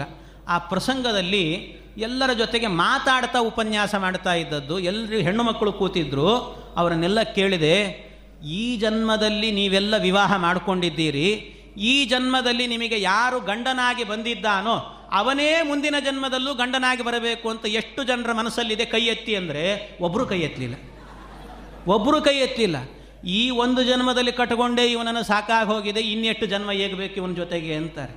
ಈ ಜನ್ಮಕ್ಕೆ ಸಾಕಾಗಿ ಹೋಗಿಬಿಡುತ್ತದೆ ಈ ಗಂಡನನ್ನು. ಅದರಿಂದ ಇದೆಲ್ಲ ಮತ್ತು ವಿಶೇಷ ಏನು ಅಂದರೆ ಆ ಸಂದರ್ಭದಲ್ಲಿ ನನಗೆ ವಿವಾಹ ಆಗಿರಲಿಲ್ಲ ಅದರಿಂದ ಸಮಸ್ಯೆ ಇರಲಿಲ್ಲ ನನಗೆ. ಅದು ಒಂದು. ಹಾಗಾಗಿ ಆಗ ಉಪನ್ಯಾಸ ಮಾಡಿದ್ದಿದ್ದು ಈಗೆಲ್ಲ ಕೇಳಲಿಕ್ಕೆ ಹೋಗೋದೇ ಇಲ್ಲ ನಾನು. ಹಾಗೆ. ಆ ರೀತಿ ಹೀಗೆ ಆ, ಆದರೆ ಪರಮಾತ್ಮನಿಗಾಗುವಾಗ ಹಾಗಲ್ಲ. ಯಾವಾಗಲೂ ಲಕ್ಷ್ಮೀದೇವಿನೇ ಹೆಂಡತಿಯಾಗಿ ಬರುತ್ತಾಳೆ. ಹೀಗೆ ಆ ಕೃಷ್ಣ ರಥದಲ್ಲಿ ಕೂಡಿಸಿಕೊಂಡು ಹೋದ, ಇದು ವಿವಾಹ ಅಂತ, ಎಲ್ಲರೂ ಹೀಗೆ ವಿವಾಹ ಮಾಡಿಕೊಳ್ಳಬಾರದು ಅಂತ ಮತ್ತೆ ಮುಂದೆ ದ್ವಾರಕಾಪಟ್ಟಣಕ್ಕೆ ಹೋಗಿ, ಆ ಪರಮಾತ್ಮ ಕ್ರಮವತ್ತಾದಂಥ ವಿವಾಹವನ್ನು ಮಾಡಿಕೊಳ್ಳಬೇಕು ಅಂತ ಹೋದ. ಹೋಗುವಾಗ ದಾರಿಯಲ್ಲಿ ಒಂದು ಪ್ರಸಂಗ. ಕೃಷ್ಣ ರುಕ್ಮಿಣಿಯರಿಬ್ಬರು ಕೂಡ ಮಾತಾಡಿಕೊಂಡು ಹೋದ್ರಂತೆ. ಕಣ್ಣಿನಿಂದಲೇ ರುಕ್ಮಿಣೀದೇವಿ ಒಂದು ಸರ್ತಿ ಮಾತಾಡಿದ್ಲಂತೆ. ಕಣ್ಣಿಗೆ ಚಕ್ಷುಸ್ ಅಂತ ಹೆಸರು. ಕಣ್ಣು ತುಂಬ ಚೆನ್ನಾಗಿ ಮಾತಾಡುತ್ತೆ. ಚಕ್ಷಿಂಗ್ ವ್ಯಕ್ತಾಯಾಂಬಾಚಿ ಅಂತಾರೆ. ಅದು ಚೆನ್ನಾಗಿ ಮಾತಾಡುತ್ತೆ ಕಣ್ಣು. ಅದು ಹೇಗೆ ಮಾತಾಡುತ್ತೆ ಅಂತ ನಿಮಗೆ ಅರ್ಥ ಆಗೋದಿಲ್ಲ. ವಯಸ್ಸಿನಲ್ಲಿದ್ದಂಥ ಹುಡುಗರಿಗೆ, ಹುಡುಗಿಯರಿಗೆ ಅರ್ಥ ಆಗ್ತಿರ್ತದೆ. ಅಂಥದ್ದು. ಆ ರೀತಿ ಅಷ್ಟು ಸುಂದರವಾಗಿ. ರುಕ್ಮಿಣೀದೇವಿ ಕಣ್ಣಿಂದ ಮಾತಾಡಿದ್ಲಂತೆ ಕೃಷ್ಣನ ಜೊತೆಗೆ. ಆ ಕಣ್ಣಿಂದ ಮಾತಾಡಿದ ಕೂಡಲೇ ಕೃಷ್ಣ ಬಾಯಿಂದ ಹೇಳಿದ್ನಂತೆ, ಅಯ್ಯೋ ರುಕ್ಮಿಣಿ, ಅದನ್ನೆಲ್ಲ ಏನು ಪರವಾಗಿಲ್ಲ ಪರವಾಗಿಲ್ಲ ಅಂತ ಹೇಳಿದ್ನಂತೆ. ಇಷ್ಟೇ ಹೇಳಿದ. ಏನು ಅಭಿಪ್ರಾಯ ಅಂತಲೇ ಗೊತ್ತಾಗಲ್ಲ. ಏನು ಅಂದರೆ, ಅದರ ಅಂತರಾರ್ಥ ಹೀಗಿದೆ ಅಂತಾರೆ. ರುಕ್ಮಿಣೀದೇವಿ ಹೇಳಿದ್ಲಂತೆ, ಕೃಷ್ಣ ಹಿಂದೆ ರಾಮಾವತಾರದಲ್ಲಾಗುವಾಗ ಸೀತಾ ಕಲ್ಯಾಣವನ್ನು ಮಾಡಿಕೊಂಡ. ಸೀತಾ ಕಲ್ಯಾಣದ ಪ್ರಸಂಗದಲ್ಲಿ ರಾಮದೇವರು ವಿಶ್ವಾಮಿತ್ರರ ಜೊತೆಗೆ ಹೋಗಿದ್ರು. ಅಂದರೆ, ಕಲ್ಯಾಣ ಮಂಟಪಕ್ಕೆ ಹೋಗುವಾಗ ರಾಮದೇವರು ಕಾಲ್ನಡಿಗೆಯಲ್ಲಿ ಹೋಗಿದ್ರಂತೆ. ಅದೇ ಕಲ್ಯಾಣ ಮಂಟಪಕ್ಕೆ ಬರುವಾಗ ಸೀತಾದೇವಿ ರಥದಲ್ಲಿ ಬಂದಿದ್ದಂತೆ ವಿವಾಹ ಎಲ್ಲ ಆದಮೇಲೆ ರಾಮನಿಗೆ ಹೇಳಿದ್ಲಂತೆ, ರಾಮ, ವಿವಾಹ ಮಾಡಿಕೊಂಡ್ವಿ, ಆದರೂ ನನಗೊಂದು ಬೇಸರ. ಏನು ಅಂದರೆ, ನೀನು ಕಲ್ಯಾಣ ಮಂಟಪಕ್ಕೆ ಬರುವಾಗ ಕಾಲ್ನಡಿಗೆಯಲ್ಲಿ ಬಂದಿದ್ದೀವಿ ಆದರೆ ನಾನು ಮಾತ್ರ ರಥದಲ್ಲಿ ಬಂದೆ, ಇನ್ನೊಂದು ಸರ್ತಿ ವಿವಾಹ ಮಾಡಿಕೊಳ್ಳೋಣ. ನೀನು ರಥದಲ್ಲಿ ಬಾ, ನಾನು ಕಾಲ್ನಡಿಗೆಯಲ್ಲಿ ಬರ್ತೀನಿ, ಅಲ್ಲಿಗೆ ಸರಿಯಾಗಿ ಹೋಗುತ್ತೆ ಎಂದಂತೆ. ರಾಮ ಹೇಳಿದ, ನಾನೀಗ ಏಕಪತ್ನಿ ವ್ರತಸ್ಥ, ಹಾಗೆಲ್ಲ ಮಾಡಿಕೊಳ್ಳುವಂತೆ ಇಲ್ಲ. ಅದಕ್ಕೆ ಇದನ್ನು ಮತ್ತೆ ಯಾವಾಗಾದರೂ ನಡೆಸಿಕೊಡ್ತೇನೆ ಅಂತ ಹೇಳಿದ್ನಂತೆ. ನಡೆಸಿಕೊಡ್ತೇನೆ ಅಂತ ಹೇಳಿದ್ದನ್ನು, ಅದನ್ನು ಈಗ ರುಕ್ಮಿಣೀ ದೇವಿ ಏನು ಮಾಡಿದ್ಲು? ಕಾಲ್ನಡಿಗೆಯಲ್ಲಿ ಬಂದಿದ್ದಾಳೆ, ಕೃಷ್ಣ ವಿವಾಹ ಮಾಡಿಕೊಳ್ಳಿಕ್ಕೆ ರಥದಲ್ಲಿ ಬಂದಿದ್ದಾನೆ. ಇದನ್ನು ನೋಡಿ ರುಕ್ಮಿಣೀ ದೇವಿ ಆವತ್ತಿನ ನೆನಪನ್ನು ಮಾಡಿಕೊಂಡು ಹೇಳಿದ್ಲು ಕಣ್ಣಿನ ನೋಟದಲ್ಲಿ. ಎಲ್ಲ ಭಗವಂತ, ಆಗ ಹೇಳಿದ್ದು ತ್ರೇತಾಯುಗದಲ್ಲಿ ಹೇಳಿದಂಥ ಮಾತು, ಕೊಟ್ಟ ಮಾತು, ಅದನ್ನು ನೆನಪಿಟ್ಟುಕೊಂಡು ಇವತ್ತಿಗೂ ಕೂಡ ನನಗೆ ಅದನ್ನು ನೆನಪಿಟ್ಟುಕೊಂಡು ಅನುಗ್ರಹ ಮಾಡ್ತಾ ಇದೆಯಲ್ಲ, ಎಂಥ ಅನುಗ್ರಹವೋ ನಿಂದು ಅಂತ ಕಣ್ಣಿನಿಂದ ಹೇಳಿದ್ಲಂತೆ. ಅದಕ್ಕೆ ಭಗವಂತ ಹೇಳಿದ, ಅಯ್ಯೋ, ಅದನ್ನೆಲ್ಲ ಏನು ಹೇಳ್ತೀಯ ಪರವಾಗಿಲ್ಲ ಪರವಾಗಿಲ್ಲ ಅಂತ ಕೃಷ್ಣ ಹೇಳಿದಂತೆ. ಹೀಗೆ ಇವರಿಬ್ಬರ ಸಂಭಾಷಣೆ ಎನ್ನುವಂಥದ್ದಿತ್ತು ಅಂತ. ಹೀಗೆ ಸಂಭಾಷಣೆ ಮಾಡುತ್ತಾ ಅವರು ಹೋದರು ದ್ವಾರಕಾಪಟ್ಟಣಕ್ಕೆ ಹೋಗಿ ಎರಡು ಭಾಗಗಳನ್ನು ಮಾಡಿಕೊಂಡು ವಿವಾಹವನ್ನು ಮಾಡಿಕೊಳ್ತಾರೆ ಆ ಪ್ರಸಂಗ ಎರಡು ಭಾಗಗಳನ್ನು ಮಾಡಿಕೊಂಡಿರುವಂತಹದ್ದು ಹೆಣ್ಣಿನ ಕಡೆಯವರೆಲ್ಲ ಆಗಲೇ ಕಂಡೀಷನ್ಸ್ ಹಾಕಿದ್ರಂತೆ. ತುಂಬ ಕಂಡೀಷನ್ಸ್ ಇದೆ. ಅದರಲ್ಲಿ ಒಂದೇ ಒಂದು ಹೇಳಿದ್ರಂತೆ. ನಿನಗೆ ಕೃಷ್ಣ ವಿವಾಹ ಮಾಡಿಕೊಡ್ತೀವಿ ನಮ್ಮ ಹುಡುಗಿನ ಆದರೆ ವಿವಾಹ ಮಾಡಿಕೊಂಡ ಮೇಲೆ ನಾವು ಆಗಾಗ್ಗೆ ಮನೆಯಲ್ಲಿ ಪ್ರೋಗ್ರಾಮ್ ಮಾಡ್ತಿರ್ತೀವಿ. ಏನಾದರೂ ತವ್ರ ಮನೆಯಲ್ಲಿ. ಏನೋ ವರಮಹಾಲಕ್ಷ್ಮಿ ಅಂತೇವೆ ಸತ್ಯನಾರಾಯಣ ಪೂಜೆ ಅಂತೇವೆ, ಏನೋ ಒಂದು ಇಟ್ಟುಕೊಂಡಿರ್ತೇವೆ. ಇಟ್ಟುಕೊಂಡಾಗ ನಾವು ಹೇಳಿ ಕಳಿಸ್ತೀವಿ. ಫೋನ್ ಮಾಡಿದರೆ ಕಳಿಸಿಕೊಡಬೇಕು ತವ್ರ ಮನೆಗೆ ಅಂದ್ರಂತೆ. ಇದಕ್ಕೆ ಒಪ್ಪೋದಾದರೆ ವಿವಾಹ ಮಾಡಿಕೊಡ್ತೇವೆ ಅಂದರು. ಅದಕ್ಕೆ ಹೇಳಿದರೆ ಕೃಷ್ಣ ಹೇಳಿದ, ಇದಕ್ಕೆ ನಾನು ಒಪ್ಪೋದಿಲ್ಲ ಅನ್ನಂತೆ ಭಗವಂತ. ಎಲ್ರಿಗೂ ಸಿಟ್ಟು ಬಂತು. ಸಿಟ್ಟು ಬಂದಾಗ ಭಗವಂತ ಹೇಳಿದ, ಯಾಕೆ ಅಷ್ಟೆಲ್ಲ ಸಿಟ್ಟು ಮಾಡ್ಕೊಳ್ತೀರಿ? ಇದರಲ್ಲಿ ಒಂದು ನನ್ನ ಸ್ವಾರ್ಥ ಇದೆ ಅಂತಾನೆ ಪರಮಾತ್ಮ. ಏನು? ನೀವು ನನ್ನ ಹೆಂಡತಿಯನ್ನು ಕಳೆದ್ರೆ ನಾನು ಕಳಿಸೋದಿಲ್ಲ ಅಂತ ಹೇಳೋದಿಲ್ಲ, ಜೊತೆಗೆ ನಾನೂ ಬರ್ತೀನಿ ಇನ್ನಂತೆ ಭಗವಂತ. ಅಂದರೆ ಅಭಿಪ್ರಾಯ ಏನು? ನೀವೆಲ್ಲ ಮನೆಯಲ್ಲಿ ವರಮಹಾಲಕ್ಷ್ಮಿ ಅಂತ ಲಕ್ಷ್ಮೀ ಮಾವಾಹಯಾಮಿ ಅಂದರೆ ಬರೋದಿಲ್ಲ ಲಕ್ಷ್ಮೀದೇವಿ. ಲಕ್ಷ್ಮೀ ನಾರಾಯಣಂ ಆವಾಹಯಾಮಿ ಅಂದ್ರೇ ಬರೋದು. ವಿಷ್ಣುನ ಸಹಿತಾಧ್ಯಾತ ಸಾಪಿತುಷ್ಟಿಂ ಪರಾಂಗತ ಅಂತ. ಹಾಗಾಗಿ ಭಗವಂತನ ಜೊತೆಗೆ ಹೇಳಿದರೆ ಮಾತ್ರ ಅವಳಿಗೆ ಆನಂದ. ಅವಳು ಬರ್ತಾಳೆ. ಇದನ್ನು ಭಗವಂತ ತೋರಿಸಿಕೊಂಡು. ಒಂದೊಂದು ತತ್ವ, ಎಲ್ಲದರಲ್ಲೂ ಕೂಡ ಭಾವಪೂರ್ಣವಾದ ಲೀಲೆಗಳು. ಹೀಗೆ ಭಗವಂತ ಹೇಳಿ ಎಲ್ಲ ಒಪ್ಪಿಕೊಂಡ್ರು. ಒಪ್ಪಿಕೊಂಡ ನಂತರ ವಿವಾಹ ನಡಿಬೇಕಲ್ಲ. ಆ ವಿವಾಹದಲ್ಲಿ ಅಂತಃಪಟವನ್ನು ಹಿಡಿದು ನಿಂತಿದ್ದಾರಂತೆ. ಒಂದು ಕಡೆ ರುಕ್ಮಿಣೀದೇವಿ, ಇನ್ನೊಂದು ಕಡೆಯಲ್ಲಿ ಕೃಷ್ಣ ನಿಂತಿದ್ದಾನೆ. ಇಬ್ಬರು ನಿಂತಿರುವಾಗ ಎಲ್ಲ ಕಡೆಯಲ್ಲಿ ವೇದ ಮಂತ್ರಗಳ ಘೋಷ ಕೇಳುತ್ತಾ ಇದೆ. ಇನ್ನು ಬ್ರಾಹ್ಮಣರೆಲ್ಲರೂ ಕೂಡ ಮಂಗಳಾಷ್ಟಕಗಳನ್ನು ಹೇಳುತ್ತಾ ಇದ್ದಾರೆ. ಇನ್ನು ಮುತ್ತೈದೆಯರೆಲ್ಲ ಸೇರಿಕೊಂಡು ಸೀತಾ ಕಲ್ಯಾಣದಲ್ಲಿ ನಡೆದಂಥ ಪ್ರಸಂಗಗಳನ್ನೆಲ್ಲ ಶೋಭಾನೆ ಪದಗಳನ್ನು ಹೇಳ್ತಾ ಇದ್ರಂತೆ. ಇಂಥ ದಿವ್ಯವಾದ ಮುಹೂರ್ತದಲ್ಲಿ ಈ ಲಕ್ಷ್ಮೀನಾರಾಯಣರು ಅಂದರೆ ಕೃಷ್ಣ ಮತ್ತು ರುಕ್ಮಿಣೀ ದೇವಿಯರಿಬ್ಬರು ಕೂಡ ವಿವಾಹ ಮಾಡಿಕೊಳ್ತಿದ್ದಾರೆ. ವಿವಾಹದಲ್ಲಿ ಕೆಲವು ಹೆಣ್ಣು ಮಕ್ಕಳು ಮಾತ್ರ ಶೋಭಾನೆ ಪಾರಾಯಣ ಮಾಡ್ತಾ ಇರಲಿಲ್ಲ. ಮತ್ತೇನು ಅಂದರೆ ಅವರೆಲ್ಲ ನೋಡ್ತಾ ಇದ್ರಂತೆ ಸ್ವಲ್ಪ. ಅವ್ರು ಕೆಲವು ಹೆಣ್ಣು ಮಕ್ಕಳು ಹಾಗಿರ್ತಾರೆ ಮದುವೆ ಮನೆಯಲ್ಲಿ ನೋಡ್ತಾ ಇರ್ತಾರೆ. ಏನು ನೋಡ್ತಾರೆ ಹೆಣ್ಣನ್ನು ನೋಡೋದು. ಹೆಣ್ಣಿನ ಮೈ ಮೈ ಮೇಲೆ ಎಷ್ಟು ಒಡವೆ ಹಾಕಿದ್ದಾರೆ, ಏನೇನು ಬಂಗಾರ ಹಾಕಿದ್ದಾರೆ, ಇದನ್ನೆಲ್ಲ ನೋಡ್ತಿರ್ತಾರೆ. ಮತ್ತು ಹೆಣ್ಣು ಹೇಗಿದ್ದಾಳೆ ಅಂತ ನೋಡೋದು. ಗಂಡು ಹೇಗಿದ್ದಾನೆ? ಕೆಲವೆಲ್ಲ ವಿವಾಹ ಇರ್ತಾವೆ. ಹೇಗಿರ್ತಾವೆ ಅಂದರೆ ಹೆಣ್ಣು ನೋಡಲಿಕ್ಕೆ ಪರಮ ಸುಂದರವಾಗಿರ್ತಾಳೆ ಗಂಡು ಕಪ್ಪು ಅಂಗಾರಕ ಇದ್ದಂತೆ ಇರ್ತಾನೆ. ಆದರೆ ಆ ಹೆಣ್ಣು ಅದನ್ನು ಒಪ್ಪಿಕೊಂಡಿರ್ತದಲ್ಲ, ಅದೇ ಆಶ್ಚರ್ಯ. ಹಾಗಿರ್ತದಂತೆ ಕೆಲವು ಜೋಡಿಗಳು. ಆದರೆ ಇಲ್ಲೂ ಹಾಗೆ ಇತ್ತು, ಹಾಗೆ ಸ್ವಲ್ಪ ವ್ಯತ್ಯಾಸ. ಏನು? ಕೃಷ್ಣನಿಗೆ ಅನುರೂಪಳಾದಂಥ ವಧು ಅಂದರೆ ಅದು ರುಕ್ಮಿಣಿ. ರುಕ್ಮಿಣಿಗೆ ಅನುರೂಪನಾದಂಥ ವರ ಅಂದರೆ ಅದು ಕೃಷ್ಣ. ಅಷ್ಟು ಅನ್ಯೋನ್ಯವಾದಂಥ ಈಡು ಜೋಡು ಅಂತ ಹೇಳುತ್ತಾರೆ. ಅಷ್ಟು ಚಂದ ಇತ್ತಂತೆ. ಅಷ್ಟು ಅದ್ಭುತವಾದಂಥ ಜೋಡಿ. ಆ ಇಬ್ಬರ ಜೋಡಿ ಅದನ್ನು ನೋಡಿ ಎಲ್ಲರೂ ಕೂಡ ಹೊಗಳ್ಲಿಕ್ಕೆ ಶುರು ಮಾಡಿದ್ರಂತೆ. ಹೊಗಳುವಂಥ ಭರಾಟೆಯಲ್ಲಿ ಹೋಲಿಕೆ ಕೊಟ್ಟರು ಕೃಷ್ಣನನ್ನು ನೋಡಿದರು, ಕೃಷ್ಣ ಎಷ್ಟು ಚೆನ್ನಾಗಿದ್ದಾನಲ್ಲ, ಚಂದ್ರವಂಶದಲ್ಲಿ ಹುಟ್ಟಿದಂಥ ಹುಡುಗ ಚಂದ್ರನಂತೆ ಕಂಗೊಳಿಸ್ತಾ ಇದ್ದಾನೆ ಅಂದರು. ನಮ್ಮ ರುಕ್ಮಿಣಿ ಏನು ಕಮ್ಮಿ, ಅವಳು ಕೂಡ ಎಷ್ಟು ಚೆನ್ನಾಗಿ ಕಮಲದಂತೆ ಕಂಗೊಳಿಸ್ತಾ ಇದ್ದಾಳೆ ಅಂತ ಅವಳನ್ನು ಹೊಗಳಿದ್ರಂತೆ. ಹೊಗಳುವಂಥ ಭರಾಟೆಯಲ್ಲಿ ಹೋಲಿಕೆ ಕೊಟ್ರಲ್ಲ, ಹೋಲಿಕೆಯಲ್ಲಿ ವಿರೋಧ ಇದೆ ಅಂತಾರೆ. ಯಾಕೆ ಅಂದರೆ ರುಕ್ಮಿಣೀ ದೇವಿ ಕಮಲ, ಕೃಷ್ಣ ಚಂದ್ರ ಅಂತೆ. ಕಮಲ ಅರಳೋದು ಯಾವಾಗ ಅಂದರೆ ಸೂರ್ಯನ ಕಿರಣ ಇದ್ದಾಗ ಅರಳುತ್ತೆ. ಚಂದ್ರನ ಕಿರಣ ಇದ್ದರೆ ಅರಳೋದಿಲ್ಲ ಅದು ಮೊಗ್ಗಾಗತ್ತೆ ಅಂದರೆ ರುಕ್ಮಿಣೀ ದೇವಿಗೆ ಕೃಷ್ಣನ ವಿವಾಹ ಮಾಡಿಕೊಳ್ಳುವ ಇಷ್ಟ ಇಲ್ಲ ಅನ್ನುವ ಅಭಿಪ್ರಾಯ ವ್ಯಕ್ತವಾಗತ್ತೆ. ಆದ್ದರಿಂದ ಈ ವಿರೋಧದ ಪರಿಹಾರ ಮಾಡಬೇಕು. ವಿರೋಧದ ಪರಿಹಾರ ಆಯಿತು ಅಂದರೆ ಅದೇ ರುಕ್ಮಿಣಿ ಕಲ್ಯಾಣ ಅಂತ. ರುಕ್ಮಿಣಿ ಕಲ್ಯಾಣ ಆಯಿತು ಅಂತ. ಹಾಗೆ ಎಲ್ಲ ಬ್ರಾಹ್ಮಣರು ವೇದ ಮಂತ್ರಗಳ ಘೋಷ ಎಲ್ಲ ಹೇಳ್ತಿರುವಾಗ ಒಂದು ಕಡೆಯಲ್ಲಿ ವಿವಾಹ ನಡೀತಾ ಇದೆಯಲ್ಲ, ನಡೆಯುವಾಗ ರುಕ್ಮಿಣೀ ದೇವಿ ಎದರಲ್ಲಿ ನಿಂತಾಗ ಹೆಣ್ಣಿಗೆ ಒಂದು ವೈಶಿಷ್ಟ್ಯ ಏನು ಅಂತ ತೋರಿಸಿಕೊಡುತ್ತಾಳೆ. ಏನು? ಎಲ್ಲ ಒಡವೆ ಹಾಕಿದ್ರೂ ಕೂಡ ಅವಳಿಗೆ ಅಲಂಕಾರ ಬರೋದಿಲ್ಲ ಅಂತೆ ಹೆಣ್ಣಿಗೆ. ಅಲಂಕಾರ ಬರೋದು ಯಾವಾಗ ಅಂದರೆ ಎಲ್ಲ ಇದ್ದಾಗಲೂ ಕೂಡ ಸ್ವಲ್ಪ ನಾಚಿಕೆ ಸೇರಬೇಕಂತೆ ಹೆಣ್ಣಿಗೆ. ನಾಚಿಕೆ ಇತ್ತು ಅಂದರೆ ಅವಳಿಗೆ ಒಳ್ಳೆ ಅಲಂಕಾರ ಬಂತು ಅಂತ ಅರ್ಥ. ಆ ನಾಚಿಕೆಯಿಂದ ರುಕ್ಮಿಣೀದೇವಿ ತಲೆ ತಗ್ಗಿಸಿ ನಿಂತಿದ್ದಂತೆ. ಅವಳು ತಗ್ಗಿಸಿ ನಿಂತಾಗ ಅವಳ ಕಣ್ಣಿಗೆ ಕಂಡದ್ದು ಏನು ಅಂದರೆ ಕೃಷ್ಣನ ಪಾದಾರವಿಂದಗಳು ಕಾಣಿಸ್ತು. ಅವನ ಪಾದಾರವಿಂದಗಳು ಕಾಣಿಸುವಾಗ ಆ ಸಂದರ್ಭದಲ್ಲಿ ಅವನ ಪಾದದ ಒಂದೊಂದು ಉಗುರುಗಳಿತ್ತಲ್ಲ. ಆ ಉಗುರುಗಳು ಕೋಟಿ ಕೋಟಿ ಸೂರ್ಯನ ಕಾಂತಿಯನ್ನು ಸೂಸ್ತಾ ಇತ್ತಂತೆ, ಹೊರಗೆ ಹಾಕ್ತಿತ್ತು. ಆ ಸೂರ್ಯನ ಕಾಂತಿ ಇವಳ ಮುಖಕಮಲಕ್ಕೆ ಬಡೀತು. ಬಡದಾಗ ಅವಳ ಮುಖಕಮಲ ಅರಳಿತು. ವಿರೋಧದ ಪರಿಹಾರ ಆಯಿತು. ಗಂಗಾ ಸಿಂಧು ಸರಸ್ವತಿ ಚ ಯಮುನಾ ಗೋದಾವರಿ ನರ್ಮದಾ, ಕೃಷ್ಣ ಭೀಮರತಿ ಚ ಪಲ್ಗು ಸರಯು, ಶ್ರೀಗಂಡಕಿ ಗೋಮತಿ, ಕಾವೇರಿ ಕಪಿಲಾ ಪ್ರಯಾಗ ವಿನತ ನೇತ್ರಾವತೀತ್ಯಾದಯೋ ನದ್ಯ ಶ್ರೀಹರಿ ಪಾದ ಪಂಕಜ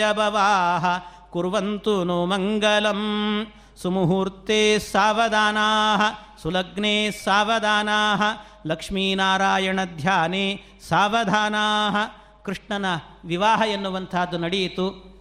ಆಗ ರುಕ್ಮಿಣೀದೇವಿ ದಿವ್ಯವಾದಂಥ ಮಾಲೆಯನ್ನು ಕೃಷ್ಣನ ಕಂಠಕ್ಕೆ ಹಾಕಿದ್ಲಂತೆ ಎಂಥ ಮಾಲೆ? ಯಾವ ಹೂವನ್ನೂ ಬಿಟ್ಟಿರಲಿಲ್ಲ. ಎಲ್ಲ ಕುಸುಮಗಳೂ ಸೇರಿತ್ತಂತೆ ಅದರಲ್ಲಿ. ಅಂಥ ಹೂವಿನ ಮಾಲೆಯನ್ನು ತಯಾರು ಮಾಡಿ ಅದನ್ನು ರುಕ್ಮಿಣೀದೇವಿ ಅವನ ಕಂಠಕ್ಕೆ ಹಾಕ್ತಿದ್ದಾಳೆ. ನಾನಾ ಕುಸುಮಗಳಿಂದ ಮಾಡಿದ ಮಾಲೆಯ ಶ್ರೀನಾರಿ ತನ್ನ ಕರದಲ್ಲಿ. ಪೀನಾ ಕಂದರದ ಶ್ರೀಕೃಷ್ಣ ದೇವನ ಕೊರಳಿನ ಮೇಲಿಟ್ಟು ನಮಿಸಿದಳು. ಶೋಭಾನೆ. ಆ ಪರಮಾತ್ಮನ ಕಂಠದಲ್ಲಿ ಇಟ್ಟು ಅವನಿಗೆ ನಮಸ್ಕಾರವನ್ನು ಮಾಡಿದ್ಲಂತೆ. ಇಡೀ ಕಲ್ಯಾಣದ ಪ್ರಸಂಗವನ್ನು ಇದು ನಾನು ಭಗವಂತನಿಗೆ ಮಾಡಿದ ಪೂಜೆ ಅಂತ ಅನುಸಂಧಾನ ಮಾಡಿದ್ಲು ರುಕ್ಮಿಣೀದೇವಿ. ಇದು ಪೂಜೆ ಹೇಗೆ ಅಂದರೆ ಭಗವಂತನಿಗೆ ಎಲ್ಲ ವೇದ ಮಂತ್ರಗಳಿಂದ ಬ್ರಾಹ್ಮಣರು ಹೇಳ್ತಾ ಇದ್ದರೆ ಅದು ನಿರ್ಮಾಲ್ಯದ ಅಭಿಷೇಕ ಅಂತ ಆಯ್ತಂತೆ. ಅಭಿಷೇಕ ಆಯಿತಂತೆ ಭಗವಂತನಿಗೆ. ಅಭಿಷೇಕ ಆದ ನಂತರ ಅವನಿಗೆ ಅಲಂಕಾರ ಮಾಡಬೇಕು. ಅಲಂಕಾರಕ್ಕೆ ಅಂತ ಮಾಡಿದ್ದೇನು ಅಂತ ಹೇಳಿದರೆ ಅವಳ ಕೈಯಲ್ಲಿದ್ದಂಥ ಮಾಲೆಯನ್ನೇ ಹಾಕಿದ್ಲಂತೆ. ಇದು ಅಲಂಕಾರ ಅಂತಾಯಿತು. ಭಗವಂತನಿಗೆ ಅಲಂಕಾರ ಆದ ನಂತರ ಆಮೇಲೆ ಮಾಡಬೇಕಾಗಿರುವಂತಹದ್ದು ನೈವೇದ್ಯ. ನೈವೇದ್ಯವನ್ನು ಮಾಡಬೇಕು ಅಂದಾಗ ಅದಕ್ಕೇನು ಮಾಡಿದ್ಲಂತೆ? ಭಗವಂತನ ಮುಖಾರವಿಂದವನ್ನು ನೋಡಿ ಒಂದು ಸರ್ತಿ ನಸುನಕ್ಕಳಂತೆ. ಆ ನಗು ಹೇಗಿತ್ತು ಅಂದರೆ ನಗುವಿನಲ್ಲಿ ಅಮೃತ ಸುರಿದು ಬರುತ್ತೋ ಏನೋ ಅನ್ನುವಂತೆ ಇತ್ತು. ಆ ಅಮೃತವನ್ನೇ ಅಮೃತೋಪಹಾರ ಮಹಾನೈವೇದ್ಯಂ ನಿವೇದಯಾಮಿ ಎಂದ್ಲು. ನೈವೇದ್ಯ ಆಯಿತು. ಕೊನೆಗೆ ಮಂಗಳಾರತಿ ಮಾಡಬೇಕಲ್ಲ. ಆ ಮಂಗಳಾರತಿಯನ್ನು ಮಾಡುವಾಗ ಏನು ಮಾಡಿದ್ಲು? ಅಡಿಯಿಂದ ಮುಡಿ ತನಕಲೂ ಕೂಡ ಭಗವಂತನನ್ನು ತನ್ನ ಕಣ್ಣಿಂದ ನೋಡಿದ್ಲಂತೆ. ಆ ಕಣ್ಣಿನ ನೋಟವೇನೆ ಮಂಗಳಾರತಿಯಾಗಿತ್ತು ಭಗವಂತನಿಗೆ. ಇಷ್ಟು ಆದ ನಂತರ ಕೊನೆಗೆ ಪ್ರದಕ್ಷಿಣ ನಮಸ್ಕಾರಾನ್ ಸಮರ್ಪಯಾಮಿ ಅಂತ ನಮಸ್ಕಾರ ಮಾಡಿದ್ಲು. ನಮಸ್ಕಾರ ಮಾಡಿ ನಿಂತ ಕೂಡಲೇ ಭಗವಂತ ಹೇಳಿದಂತೆ ಇಷ್ಟು ಅಂದದಿಂದ ಚಂದದಿಂದ ನನಗೆ ಪೂಜೆ ಮಾಡಿದ್ದೆ ಆದ್ದರಿಂದ ಇಷ್ಟು ಭಕ್ತಿಯಿಂದ ನೀನು ಪೂಜೆ ಮಾಡಿದ್ರಿಂದ ನಿನಗೆ ನಾನು ಕೊಡುವ ಸ್ಥಾನ ಯಾವುದು ಅಂತ ಒಂದು ದೊಡ್ಡ ಸಿಂಹಾಸನವನ್ನು ತರಿಸಿ, ಆ ಸಿಂಹಾಸನದ ಮೇಲೆ ಕೃಷ್ಣ ಕೂತು ತನ್ನ ತೊಡೆಯ ಮೇಲೆ ರುಕ್ಮಿಣಿಯನ್ನು ಕೂಡಿಸಿಕೊಂಡಂತೆ. ಇದು ನಾನು ನಿನಗೆ ಕೊಡುವ ಸ್ಥಾನ ಅಂತ ಹೇಳಿದಂತೆ ಭಗವಂತ. ಹೀಗೆ ಆ ರುಕ್ಮಿಣೀ ದೇವಿಯ ಕಲ್ಯಾಣ ಪರಮ ಸುಂದರವಾಗಿ ನಡೆಯಿತು. ಇಷ್ಟು ಅತ್ಯದ್ಭುತವಾಗಿ ನಡೆದಿದೆ ಕಲ್ಯಾಣ ಎನ್ನುವಂಥದ್ದು. ಆ ಕಲ್ಯಾಣವನ್ನು ಶ್ರವಣ ಮಾಡಿದರೆ ಸಾಕು. ತನ್ಮೂಲಕ ನಮ್ಮ ಜೀವನ ಪಾವನ, ಪಾಪಗಳೆಲ್ಲ ಪರಿಹಾರ ಆಗತ್ತೆ ಅಂತ ಹೇಳಿದ್ದಾರೆ. ಅದು ಹತ್ತನೇ ಸ್ಕಂದ ಅಂದರೆ ನಿಮಗೆಲ್ಲ ಗೊತ್ತಿರುವಂತೆ ಎಷ್ಟೋ ದಿನಗಟ್ಟಲೆ ಹೇಳಬೇಕಾದಂಥ ವಿಚಾರ. ಅದನ್ನೆಲ್ಲ ಸಂಗ್ರಹ ಮಾಡಿ ಎಷ್ಟಾಗತ್ತೆ ಅಷ್ಟನ್ನು ಯಥಾಮತಿಯಾಗಿ ಹೇಳುವ ಪ್ರಯತ್ನವನ್ನು ಮಾಡಿದ್ದೇನೆ. ನನ್ನ ಸಮಯದ ಮೇಲೆ ಹತ್ತು ನಿಮಿಷ ಹೆಚ್ಚಾಗಿ ತಗೊಂಡಿದ್ದೇನೆ. ಅದಕ್ಕೆ ನಾನು ಕ್ಷಮೆಯನ್ನು ಯಾಚಿಸ್ತಾ ಈ ಅವಕಾಶವನ್ನು ಒದಗಿಸಿಕೊಟ್ಟಂತಹ ಪರಮ ಪೂಜ್ಯ ಶ್ರೀಪಾದಂಗಳವರಿಗೆ ವ್ಯಾಸರಾಜ ಮಠದ ವಿದ್ಯಾಶ್ರೀಷ ಶ್ರೀಪಾದಂಗಳವರಿಗೆ ಅನಂತ ಅನಂತ ನಮಸ್ಕಾರಗಳನ್ನು ಸಲ್ಲಿಸ್ತಾ ಈ ಎರಡು ಮಾತುಗಳಲ್ಲಿ ಏನಾದರೂ ಸದ್ವಿಚಾರಗಳು ಅಂತ ಮೂಡಿ ಬಂದಿದ್ದರೆ ಅದೆಲ್ಲ ನಮ್ಮ ಗುರುಗಳಾದಂಥ ಪರಮ ಪೂಜ್ಯ ಪೇಜಾವರ ಶ್ರೀ ವಿಶ್ವೇಶತೀರ್ಥ ಶ್ರೀಪಾದಂಗಳವರ ಅನುಗ್ರಹ, ಅವರ ಕಾರುಣ್ಯ ತಪ್ಪಿದ್ದಲ್ಲಿ ನನ್ನದ್ದು ಅಂತ ಹೇಳುತ್ತಾ ನನ್ನ ಎರಡು ಮಾತುಗಳನ್ನು ಅಸ್ಮದ್ ಗುರುವಂತರ್ಗತ, ಭಾರತೀಯ ರಮಣ ಮುಖ್ಯ ಪ್ರಾಣಾಂತರ್ಗತ ಗೋಪಾಲಕೃಷ್ಣನಿಗೆ ಅರ್ಪಣೆ ಮಾಡುತ್ತಾ ಶ್ರೀ ಕೃಷ್ಣಾರ್ಪಣಮಸ್ತು